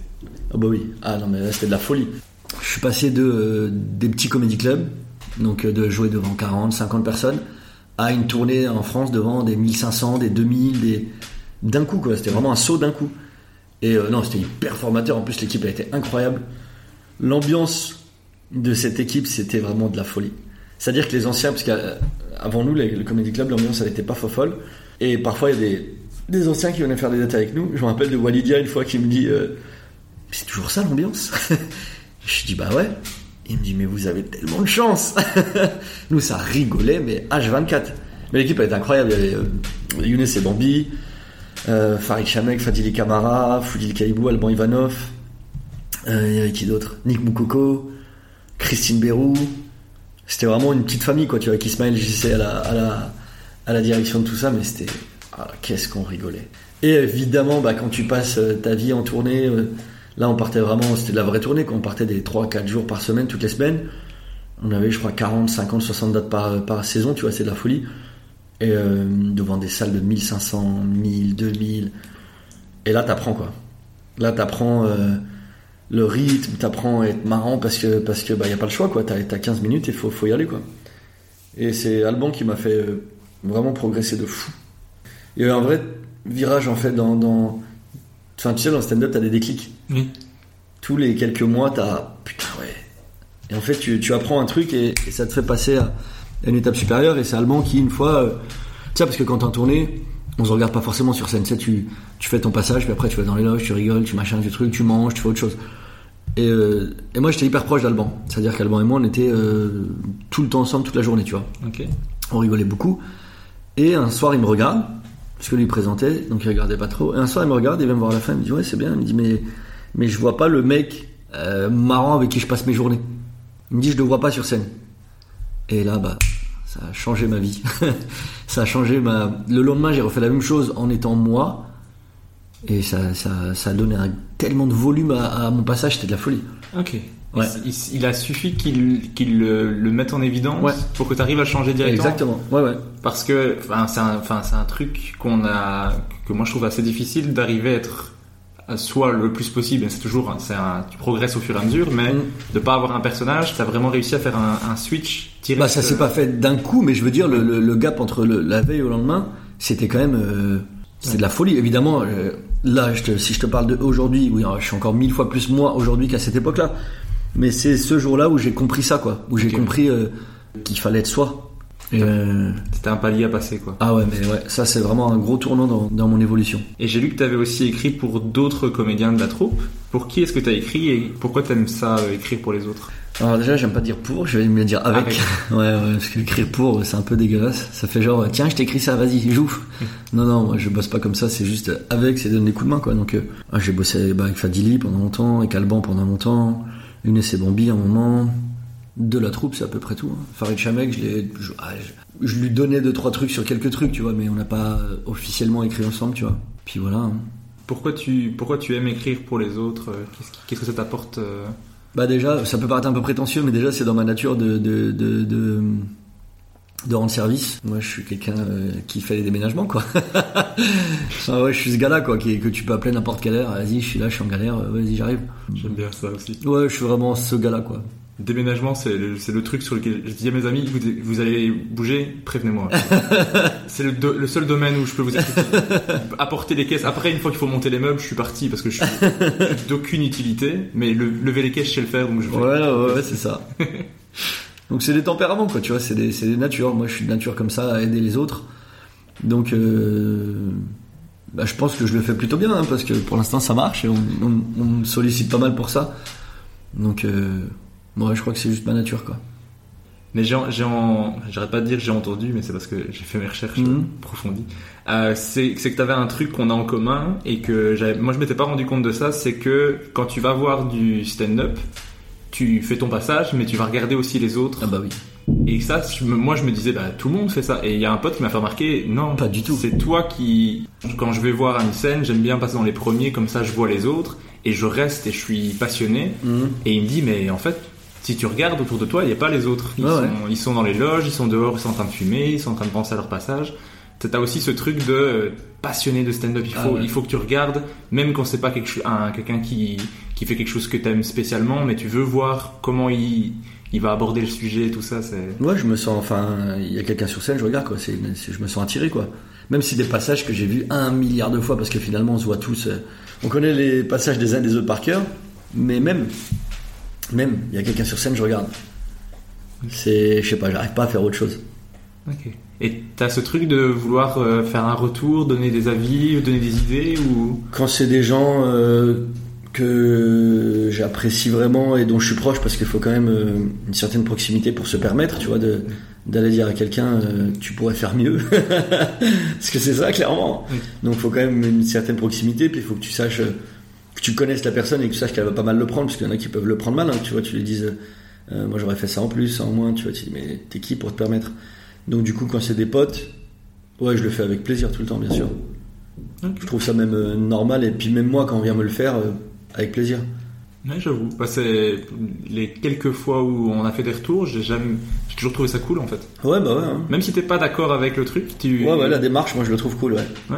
Je suis assez d'accord. Après, je suis aussi d'accord avec le fait qu'il faut euh, connaître un peu la personne. Ouais, et- c'est ça. Il y a des gens qui arrivent à dire à dire des trucs, il y a des gens qui n'y arrivent pas du tout.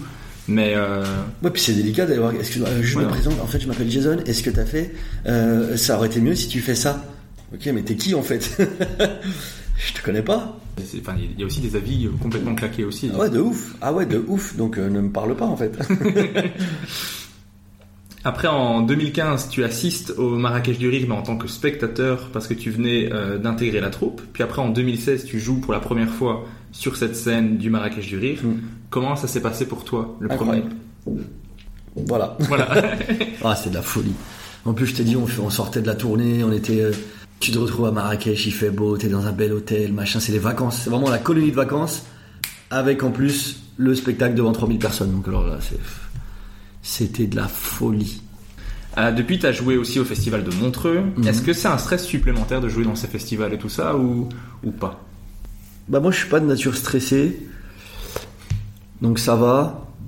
Et de ce- peut-être qu'à l'époque un peu quand il y avait des captations je stressais quand même un peu, mais surtout les caméras qui me faisaient chier en fait. J'aime pas jouer pour les caméras, j'aime bien jouer pour le public, tu vois. Et, et justement aujourd'hui j'ai appris à oublier les caméras et à juste jouer pour le public qui est en face de moi, tu vois. Donc ça ça m'a aussi beaucoup aidé, mais euh, non je suis pas de nature. euh, Avant oui, il y a quelques années je t'aurais dit euh, mes premiers passages comédie club j'avais quand un peu, c'était un peu un peu stressant. Mais là maintenant, aujourd'hui, pff, j'en ai rien à foutre à un niveau. ah, tu peux me faire jouer n'importe où, je m'en fous. 1000, 2000, 30, 20, 10 personnes, 40, mais j'en ai rien à foutre. Là, c'est moi qui suis jaloux maintenant. Ah, Mais il y a, il y a plusieurs humoristes hein, qui m'ont dit dans le podcast qu'ils sont devenus moins stressés Ouais. à ton contact que ton exemple de, de gars détendu avant, après et pendant la scène. Ça les avait aidés, mais Mhm. ça vient d'où cette détente euh, Comment est-ce que je peux l'avoir Comment ça se Bah, en fait, faut, le, le secret, enfin, je sais pas si c'est le secret, mais je crois qu'il faut juste s'en foutre, en fait. En fait, le truc, c'est que je joue tellement. J'ai joué, je joue tous les soirs, tous les soirs. C'est-à-dire que je sais que ça marche, je sais que je suis bon. C'est pas de la prétention, mais c'est factuel, en fait. Ça marche. Donc, pourquoi je vais avoir peur? Je sais que ça marche. Euh, puis même si ça marche pas, ils rigolent pas. Bah, ils rigolent pas. Ce sera, euh, je sais pas combien il y a de personnes ce soir, 300 ou 500 ou même 200 ou même 1000 ou... Bah eux, ils vont pas rigoler, puis voilà, bah, c'est pas grave. Est-ce que quelqu'un va mourir ce soir à cause de ça? Je ne pense pas. Donc en vrai, il n'y a aucune raison de stresser en fait. Parce qu'il n'y a rien de grave. Le pire qui puisse t'arriver, c'est que les gens ne rigolent pas. C'est ça le pire. Et franchement, c'est pas si grave que ça en vrai. Je veux dire, les gens ils vont rentrer chez eux, euh, ils vont être en vie, ils auront peut-être pas rigolé, mais ça va, leur soirée elle est pas foutue, leur vie elle est pas foutue. Puis les gens ils vont t'oublier, non mais ils reçoivent une facture, et ça y est, t'existes plus. hein. Donc euh, c'est ça en fait, une fois que tu dis le pire, le pire qui puisse t'arriver, ils vont pas rigoler. Ok, c'est que ça Mais c'est vrai que mais il y a des fois il y a des scènes où t'as ce truc de si je bide on me rappellera pas. T'as- Mais ça parce que c'est le début. oui, Enfin, oui. Moi j'ai pas ça parce que les gens me connaissent et on va me rappeler, tu vois ce que je veux dire Donc au début je peux comprendre cette, cette, cette- euh, Même si en vrai de vrai, moi je vais plus respecter quelqu'un qui va tenter et bider que quelqu'un qui va faire des trucs qu'il fait depuis 10 ans et qui va marcher. oui. Moi bide, le bide pour moi c'est total respect, tu vois. Ouais, j'avais j'avais entendu, c'est un truc qui avait qui avait fait un petit déclic euh, quand que j'avais entendu que tu disais. C'était il vaut mieux quelqu'un qui fait euh, bid bid bid bid bid, c'est génial, Ouais. que quelqu'un qui fait bien bien bien. Bah bien, ouais. Et c'est tout.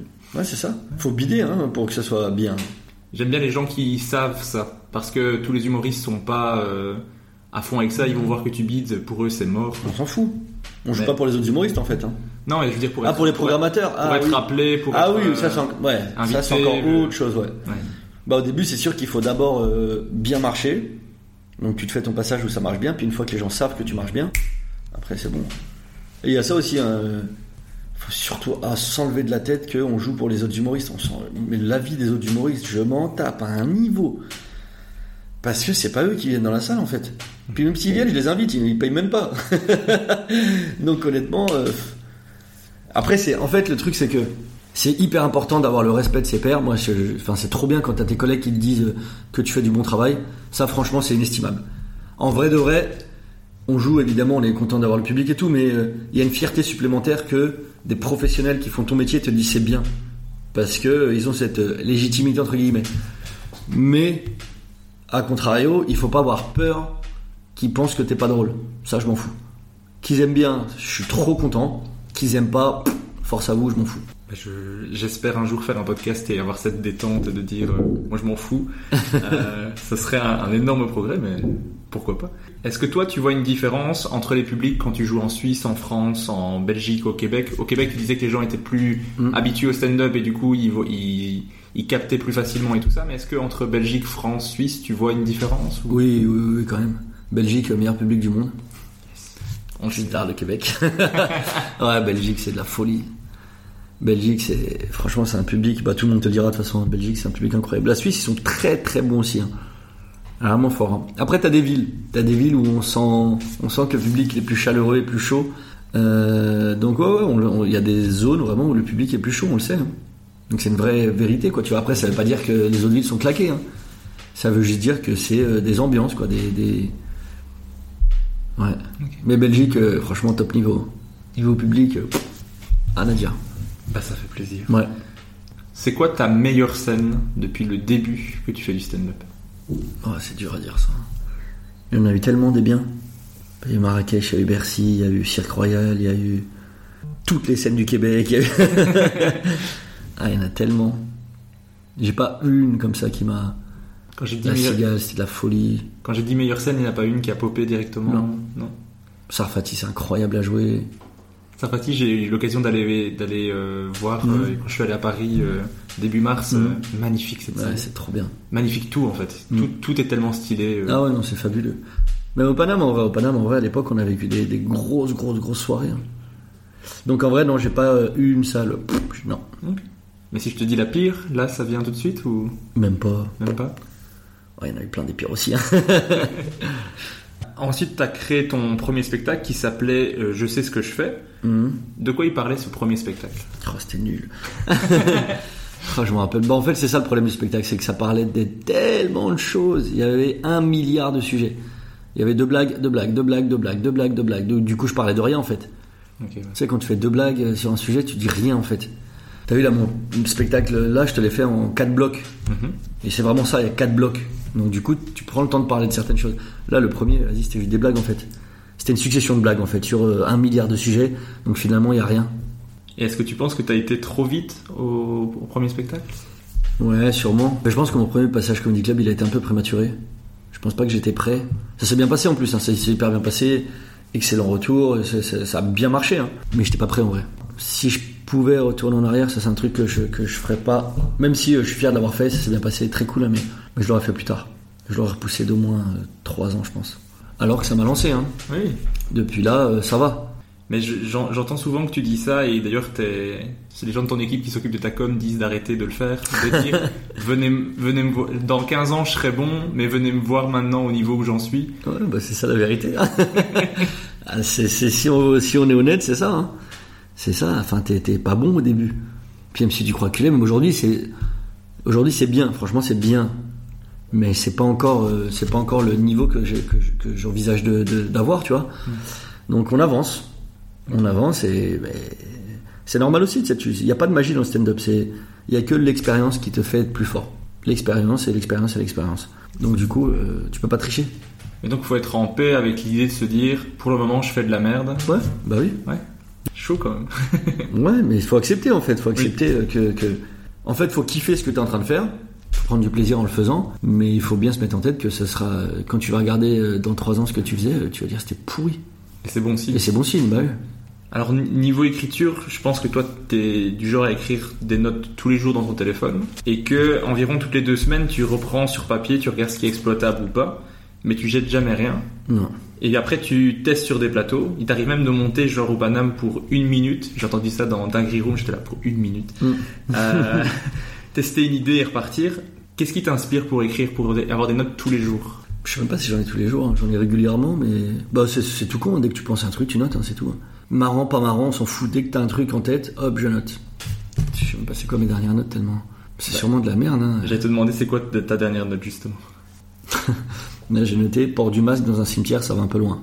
Je pense que l'idée c'était tu vas pas tuer des gens qui sont déjà morts, quoi. C'est ma dernière note. Moi, ma dernière note, c'est j'aimerais que, je, j'aimerais que toutes mes interactions sociales soient un podcast. Ce serait chiant.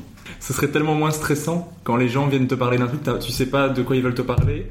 T'es un peu, pied, un peu pris au piège alors que, eh, on pourrait pas se voir jeudi prochain euh, de 10 à 15. J'ai besoin. Ouais, mais c'est pas une vie.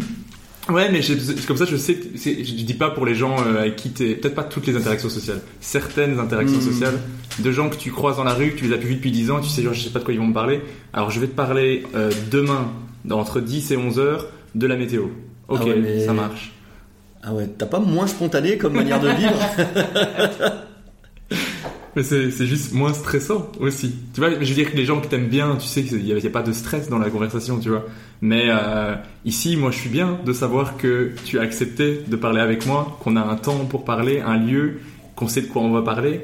Que si je te croisais dans la rue, je serais beaucoup moins à l'aise, par exemple. Tu vois ce que je veux dire? Il y a beaucoup de choses à régler. Hein. c'est pas moi qui vais le faire, mais t'as beaucoup de travail. Hein. On continue la thérapie. euh, Qu'est-ce que vous voulez? C'est Ah l'épisode thérapie cette fois-ci. D'habitude, c'est plus compliment. Aujourd'hui, c'est thérapie. euh. Mais voilà, je sais pas, j'ai besoin de me confier aujourd'hui. Ah ouais, c'est un gros manque de confiance en soi, mon petit bonhomme. Hein. Ah, si ma copine écoute ce passage-là, ça va la faire tellement rire que tu dis ça. Euh, continuons sur toi, parce que maintenant je suis gêné. Ensuite, le 23 janvier 2018, il y a Adib Al-Khalidé, dont on parlait tout à l'heure, qui te contacte, car il a été choisi par Netflix pour intégrer l'émission des humoristes du monde pour le Canada, et donc faire un passage de 30 minutes pour Netflix, et il aimerait ton aide, ce que tu acceptes, mais deux jours après, c'est toi qu'on contacte à ton tour pour représenter la France, et donc jouer une demi-heure sur Netflix. Comment tu réagis à ces deux informations? Euh, bah quand Adib m'appelle déjà je suis archi content pour lui parce qu'Adib c'est Adib c'est mon frère, il n'y a pas de y a pas, y a pas d'autre mot. hein.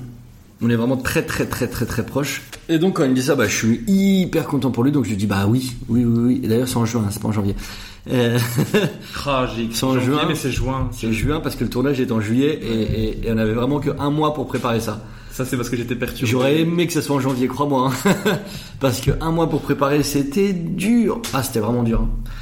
Donc du coup, euh, Adi m'appelle. Bah, je lui dis, mes frères, mais go. J'arrive en plus. Je devais arriver, euh, je crois, 10 jours après au Québec.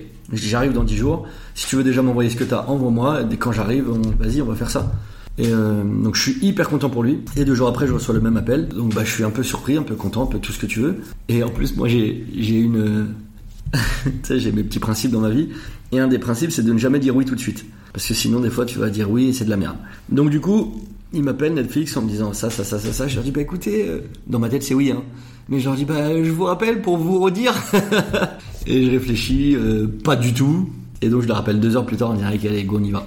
Vraiment, la grosse crainte, c'était dans un mois pour préparer 30 minutes, c'est n'importe quoi. Oui, les- les- pour les auditeurs qui ne seraient pas dans le stand-up qui n'ont Ouais. jamais essayé d'écrire, une demi-heure, c'est de plusieurs années, des fois, Ouais. pour arriver à avoir une demi-heure correcte.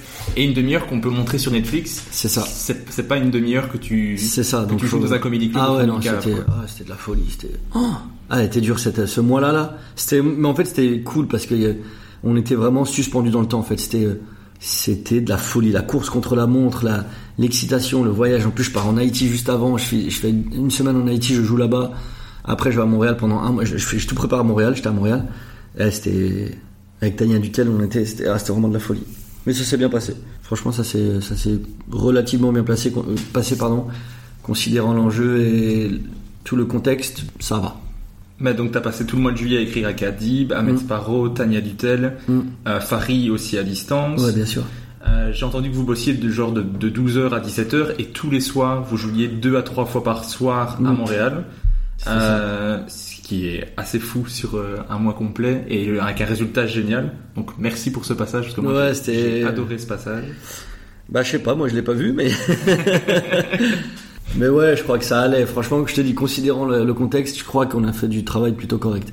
Et sur le coup, au tournage, ça s'est tellement bien passé. Il y a un truc aussi qu'il faut que les gens se mettent en tête, c'est que ce que vous voyez en image, ça n'a rien à voir avec ce qui se passe dans la vraie vie. Un spectacle, ça se vit dans une salle. Et il y a plein de gens que vous allez voir en vidéo, vous allez dire ouais, ça va. Alors que c'est trop bien. Mais parce que dans une salle, il y a une énergie, il y a un truc qui se passe, il y a... et ça, ça traverse pas l'écran. Ça, c'est pour ça qu'on dit spectacle vivant, parce que c'est ça. Donc du coup, sur le tournage, ça s'est tellement bien passé. C'était vraiment trop bien. Donc j'étais euh, archi détente. Franchement, euh, trop bien. Sur le tournage, vraiment hyper bien. Concrètement, niveau écriture, comment, comment ça se passait entre vous? T'arrivais avec une idée, tu la testais directement avec eux, après vous réécriviez, vous faisiez du ping-pong comment Ouais, en fait, j'ai commencé à structurer mon 30 minutes en me disant, bah voilà, j'ai ça, j'ai un peu, un peu l'ossature, et après, faut, faut habiller, quoi, tu vois. Et donc, du coup, on testait plein de choses, on passait notre temps à tester, à jeter, à modifier, à supprimer, à... C'était que ça tous les jours, en fait, puis à la fin, c'était de plus en plus dans le détail, en fait, tu vois. Et ce qui est fou, c'est qu'il n'y avait pas que le mien, quoi, il y avait, on était, on faisait ça ensemble, il y avait le passage à lui, il y avait le passage de Tania aussi, enfin, tu vois, c'était un peu collégial, et, et du coup, euh, il y avait Shirley aussi qui était là. Donc, non, très cool, franchement, euh, belle expérience. Et finalement, je suis content que l'exposition de ce passage, elle était un peu moindre, tu vois, parce que en vrai, c'est un peu caché dans Netflix, tu vois. Et finalement, ça m'arrange un peu parce que je suis content d'avoir le un truc sur Netflix, j'y suis. Mais comme c'est pas mon meilleur truc, je suis content que ce soit un peu caché, tu vois. je dis pas que j'en suis pas fier, hein, je dis juste que euh, c'est pas ça que j'ai envie de montrer. Tu veux que j'arrête d'en parler pour pas Non, pas du tout, non, faut, j'ai pas honte. Hein. non, non. Mais j'ai entendu qu'il y avait quand même des, pas mal de gens qui avaient été écoutés en Allemagne, au Brésil. Ouais, c'était euh, fou, ça, ouais. Avec les sous-titres et tout Ouais. ça. Bah, comme Ouais. moi, j'ai été regarder tous les, tous les pays. euh, C'est ça. Et, Il y a des gens de- d'autres pays qui t'ont. Euh, que je me rappelle, parce que j'ai regardé euh, c'était quand c'est sorti, hein, donc ça fait déjà un moment. Bah, le, le meilleur passage, je te l'ai dit, c'est Ali, ouais, c'est de de, de très loin. La folie.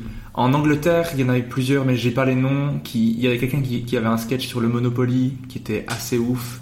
Il y a aux Pays-Bas, il y en avait un que j'avais vraiment bien aimé aussi, mais je c'est un peu flou dans un peu flou dans ma tête. que je mais- pas regardé. Bah, j'ai clairement regardé tous les pays. En plus, euh, euh, Pays-Bas, c'était chouette de pouvoir avoir des, des passages en Pays-Bas, c'était en flamand Ouais. Ouais, en néerlandais, ouais. En néerlandais, du coup, c'était cool de d'écouter euh, du stand-up en néerlandais, qui est pas le truc euh, qui a le plus. Enfin, c'est- Mm. Après, c'est peut-être moi qui connais pas le, là où il faut aller chercher, mais j'ai trouvé ça vraiment cool. Mais alors, le ton passage, donc là, si, si pour pas, si vous voulez pas vous faire spoiler, vous, vous sautez 2-3 minutes dans le podcast. Je vous en voudrais pas. Euh, mais moi, j'ai noté parce que je l'ai re- regardé ici récemment euh, ton passage pour euh, préparer l'épisode. Le sketch sur le, le camp des migrants. Mhm. J'adore ce sketch. Je crois que c'est Mhm. ma, ma vanne préférée de toi depuis le début où tu sais tu, tu cries avec les gestes. Et ça, je l'ai replacé dans une conversation où on parlait de ça et j'ai, tu sais, quand tu dis ah mais c'est comme dans le sketch. Ouais, j'adore ce plaisir. C'est vraiment mon passage préféré. Enfin, ça me fait beaucoup beaucoup rire. Euh, c'est le genre de passage où tu dois faire pause, rire Mhm. et reprendre, ce qui, ce qui est quand même Ouais, c'est gentil. un point positif. Et il y a, il y a une idée que j'adore, c'est euh, je lui ai pas dit non parce que je suis pas gay, mais parce qu'il me plaisait pas. j'adore cet angle, je trouve ça génial, euh, enfin très authentique, très vrai. euh. C'est, Roman qui a une vanne extraordinaire sur ça. Il dit, euh, il parle de, justement de ça. il dit, euh, il parle des gays et il dit, euh, moi je sais pas, hein, il dit, je dis pas que je vais jamais essayer, c'est juste que pour l'instant personne n'a trouvé les mots. ah là là, qu'est-ce qu'il est con. Qu'est-ce qu'il est marrant, Roman, putain. Incroyable. Et puis euh, le passage, ben, merci d'avoir bossé sur le passage d'Adib, qui est vraiment un chef-d'œuvre. Je La folie, hein. Je le redis encore une fois, mais c'est le genre de sketch où je vais chercher des épices au magasin et je ris devant Ah le rayon comme un débile. Et, c'est impressionnant comment le, le nombre de stand-uppers avec qui j'ai parlé qui m'ont dit mais ce, ce passage dans les humoristes du monde, c'est un chef-d'œuvre. Donc euh, Adib, si tu écoutes, euh, merci. Il y a rien à dire. Adib, c'est tout. Après, en, en 2020, comme tous les artistes, tu dois interrompre la tournée avec ton nouveau spectacle, euh, donc 21e seconde dont on a parlé au début de l'épisode. Ouais. Tu avais déjà fait une vingtaine de dates qui se passaient bien avec 100% de remplissage en tournée. Comment tu as vécu cette interruption euh, en te lançant à corps perdu dans les échecs? Le jeu, hein, je précise. Oh, c'était cool, hein. franchement, le confinement, c'était archi cool. Surtout le premier, tu sais, c'était. Je sais pas, il y avait une excitation, tout le monde était un peu excité. Il se passe quoi? Non, c'était cool, on faisait des barbecues. euh, On a pas du tout respecté le confinement, sachez-le. non, on l'a respecté, mais. euh, Mais enfin, moi, j'avais toujours des potes à la maison, quoi, tu vois. On se faisait des barbecues, on était cool, quoi. Je passais beaucoup, beaucoup de temps avec ma fille aussi, j'ai profité. Euh, pareil avec mes neveux, mes nièces, il y avait tout le temps du monde chez moi, tout le temps du monde. Pendant les mois de confinement, il y avait tout le temps des gens. Mes neveux venaient passer des un mois à la maison. Chez moi, c'est le paradis pour les enfants. T'as des jeux dans tous les sens, t'as trampoline, balançoire, en bas t'as une salle de gaming, enfin c'est n'importe quoi. Donc les petits kiffs. Et non, c'était trop cool. Franchement, le confinement, je l'ai hyper bien vécu. Et le, puis je crois que ça a fait du bien de, de couper un peu, tu vois. Parce que moi, je suis quelqu'un qui joue euh, beaucoup, beaucoup, beaucoup, beaucoup, beaucoup. Peut-être un peu trop d'ailleurs parfois. Oui, j'ai vu que ton record de plateaux sur une même journée, c'est 14 plateaux Ouais, sur le même jour. ça, ouais, ouais. Qui est 14 Ouais, pour moi, c'est c'est 5 mois de stage. J'avais commencé, je crois, à 13h, 14h. ok, donc ça a fait du bien un peu de. Ouais, de couper, ouais. Parce que je pense que si on me l'avait pas imposé, j'aurais jamais coupé. Donc là, finalement, ça m'a fait du bien. J'ai rien foutu. C'était trop bien. Et euh, comment s'est passée la reprise? Comment t'as comment t'as vécu cette reprise? La première reprise, elle a été difficile. Pas parce que c'était difficile, mais parce que déjà il y avait des jauges. Donc ça c'était hyper chiant. Tu te retrouves dans des grosses salles avec euh, 40 personnes dedans, c'est ridicule. Et aussi parce qu'on a été coupé très vite en fait. Je crois qu'ils avaient rouvert en, sept- en, en- en l'été, ils ont refermé fin novembre. Mhm. Et moi, le spectacle, je l'ai repris en octobre, je crois. Donc tu vois, j'ai joué même pas un mois, un mois, un mois et demi, même pas. Ouais, c'était, franchement, c'était horrible. Autant le premier confinement d'arrêter, c'était très cool, mais une deuxième fois de nous faire reprendre et re-arrêter, là, par contre, c'était, ah c'était dur. Là, c'était dur.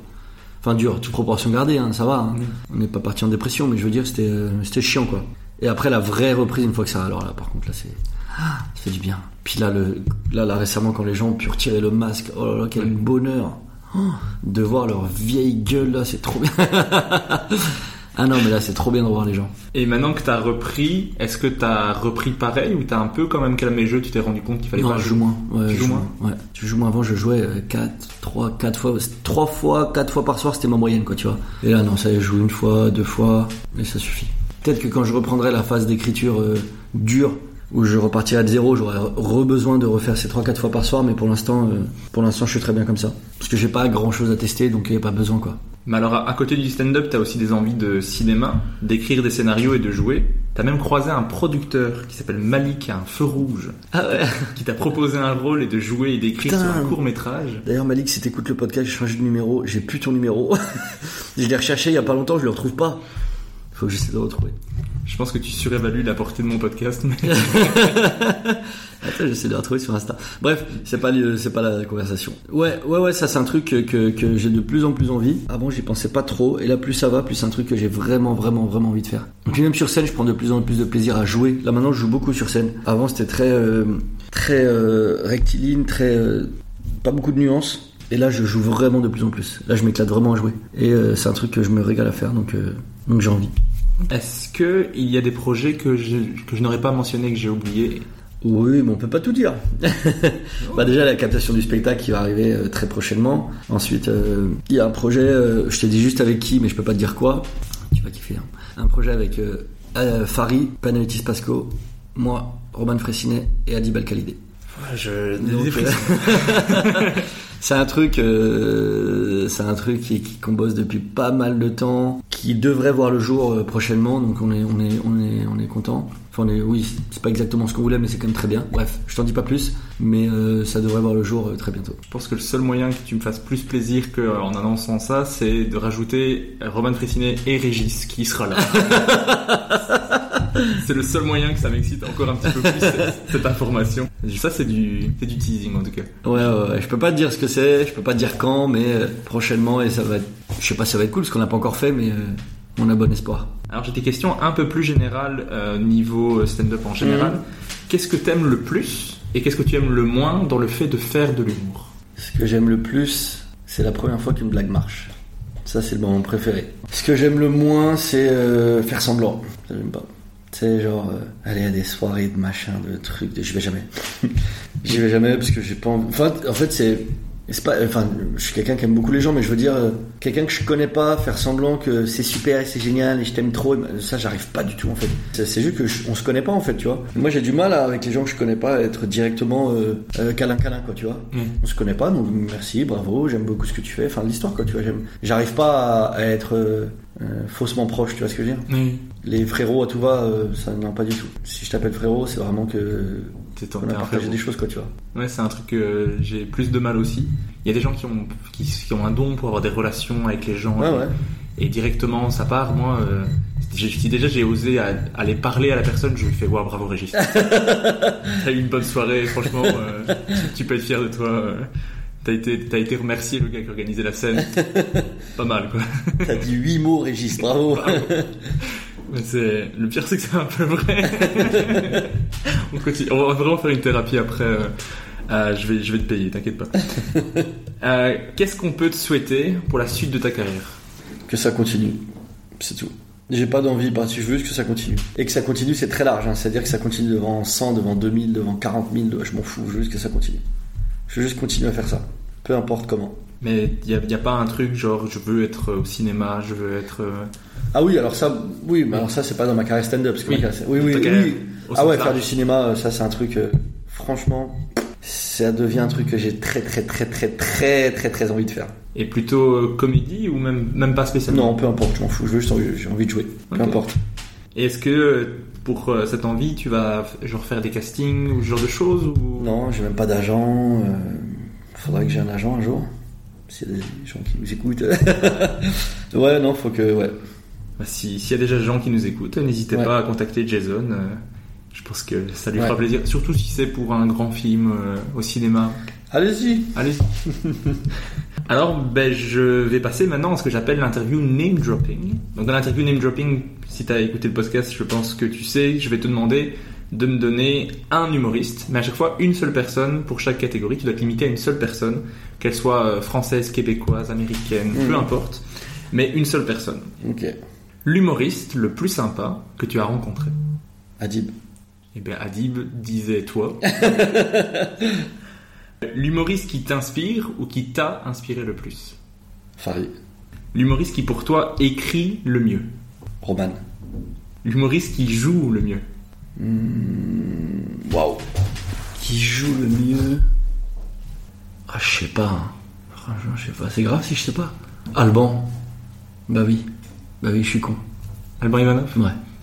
Un humoriste qui t'a surpris dernièrement Soit quelqu'un que tu connaissais pas et que t'as découvert tout d'un coup, ou quelqu'un que tu connaissais mais qui a progressé de, de fou tout d'un coup. Henri Nichen. Mais c'est pas qu'il a progressé parce qu'il a toujours été fort, mais il m'impressionne quoi. Il est vraiment euh, archi impressionnant. Et maintenant, on va passer à la dernière partie du name dropping où je te demande de choisir entre deux humoristes. Mhm. Tu dois me dire lequel des deux te fait le plus rire en termes de rire. Ok? Bien sûr, j'ai pris des gens que tu aimes bien, sinon, c'est pas facile. Euh, tu peux justifier ou non, Ok. Mais vraiment, le, le but c'est de voir qu'est-ce qui, toi, te touche un peu plus et te fait plus rire. Mais ça veut pas dire que tu préfères, Ok. et ça n'a rien à voir avec la personne en, en soi. Ouais, ouais, t'inquiète, t'inquiète. Mais non, je, je le précise parce que c'est que des gens qui ont un talent fou. D'ailleurs, je prends quasiment, je prends toujours des gens que j'adore, qui sont incroyables. Donc, d'ailleurs, tous les tous les artistes que je cite dans les name dropping, allez tous les voir, ils sont incroyables. Euh, premier choix entre Dave Chappelle et Louis C.K. Lui qui me fait le plus rire. Ouais. Mon cœur, il va dire Dave Chappelle. Mm. Bah, t'as été le voir récemment au Trianon. Évidemment. J'en profite, quelqu'un qui a été le voir, comment c'était? Bah, c'est fou, en fait, c'est sa prestance. C'est même pas tant les vannes, on s'en fout de ça, c'était lui, quoi. Lui sur scène, c'est assez impressionnant à voir. C'est la seule personne que je connais, enfin que je connais, que j'ai vue, qui est euh, plus détendue que toi. Ah non, mais lui, c'est de la folie. est- Ouais, vraiment, c'est archi impressionnant. Entre euh, John Sulo et Seb Melia. Ah, John Sulo, hein. Bah, je suis tous les jours avec lui. ah, John Sulo, c'est mon gars de ouf, hein. Et il progresse aussi énormément. Ouais, c'est dur, hein, parce qu'après, Seb Melia, il est tellement fort. Euh, choix suivant Mhm. entre Alban Ivanov et Jamel Debbouze. Lui qui me fait le plus rire. Alban. Entre euh, Fadili Kamara et Hakim Djemili.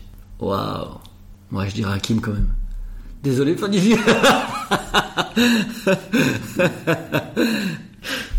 Entre Lenny Munga et Shirley Soignon. Hmm, c'est dur, hein. Ouais, je vais dire Shirley quand même. Shirley, ces derniers temps, c'est quelque chose, hein. Je vais la voir euh, vendredi. Mon gars, ces derniers temps, il m'a giflé. Ouais? Ah ouais. Ah ben, J'ai hâte de, de la voir. Mais d'ailleurs, c'est c'est un, une petite exclue pour ceux qui ont écouté jusque-là. Le prochain invité après Jason, bah, c'est Shirley. Ah, trop cool. Ah ouais. Ah, Shirley, c'est du vrai stand-up, hein.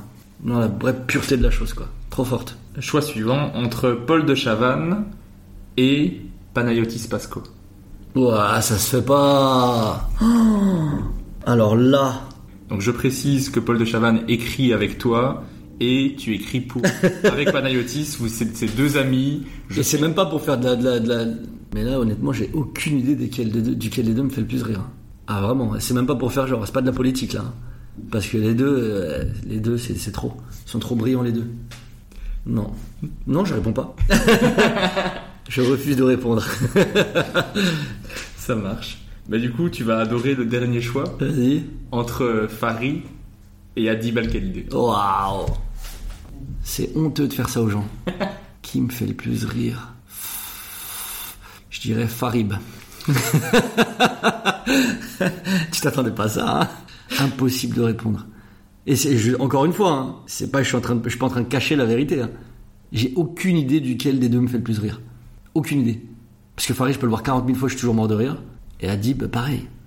On a le droit hein, de Oui, bah, dire les deux. hein. De toute façon, le principe du, du name dropping, c'est plus de voir un peu ce qui te touche. Et je, je choisis. Ouais, c'est bien nous mettre dans la merde, c'est ça ton. Ça. non, les deux, ils sont aussi fous l'un que l'autre. Mais je, je serais incapable de choisir. Impossible. Je crois que le, le seul truc qui, qui est le petit plus d'Adib, c'est l'accent québécois qui. Ouais, c'est rigolo, quoi. Ça, ça, rajoute, ça rajoute encore un truc, tu vois, mais, mais incroyable les deux. Non. Allez les suivre tous les deux, c'est impressionnant.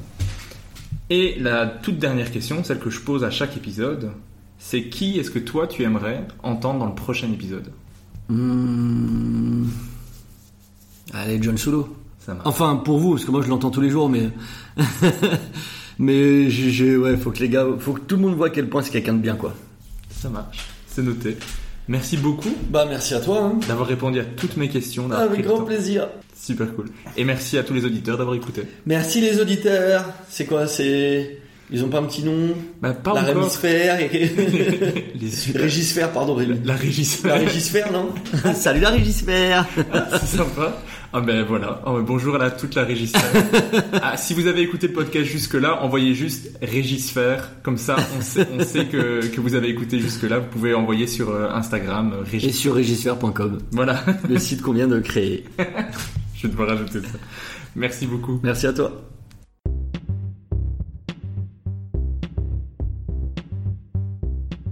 Merci d'avoir écouté Humeur humoristique. N'hésitez pas à donner votre avis, à vous abonner et à le partager autour de vous. Si vous avez détesté, écoutez le suivant. Il sera mieux. Bisous.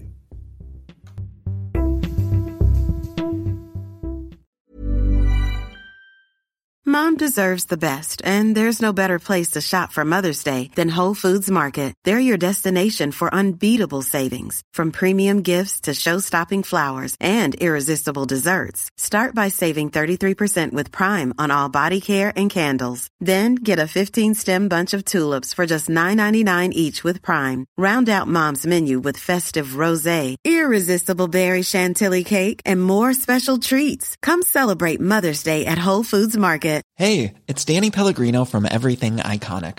Ready to upgrade your style game without blowing your budget? Check out Quince. They've got all the good stuff, shirts and polos, activewear and fine leather goods, all at 50 to 80% less than other high-end brands. And the best part? They're all about safe, ethical and responsible manufacturing. Get that luxury vibe without the luxury price tag. Hit up quince.com slash upgrade for free shipping and 365 day returns on your next order. That's quince.com slash upgrade. Planning for your next trip? Elevate your travel style with Quince. Quince has all the jet setting essentials you'll want for your next getaway, like European linen, premium luggage options, buttery soft Italian leather bags, and so much more. And is all priced at 50 to 80% less than similar brands. Plus, Quince only works with factories that use safe and ethical manufacturing practices. Pack your bags with high-quality essentials you'll be wearing for vacations to come with Quince. Go to quince.com slash pack for free shipping and 365-day returns.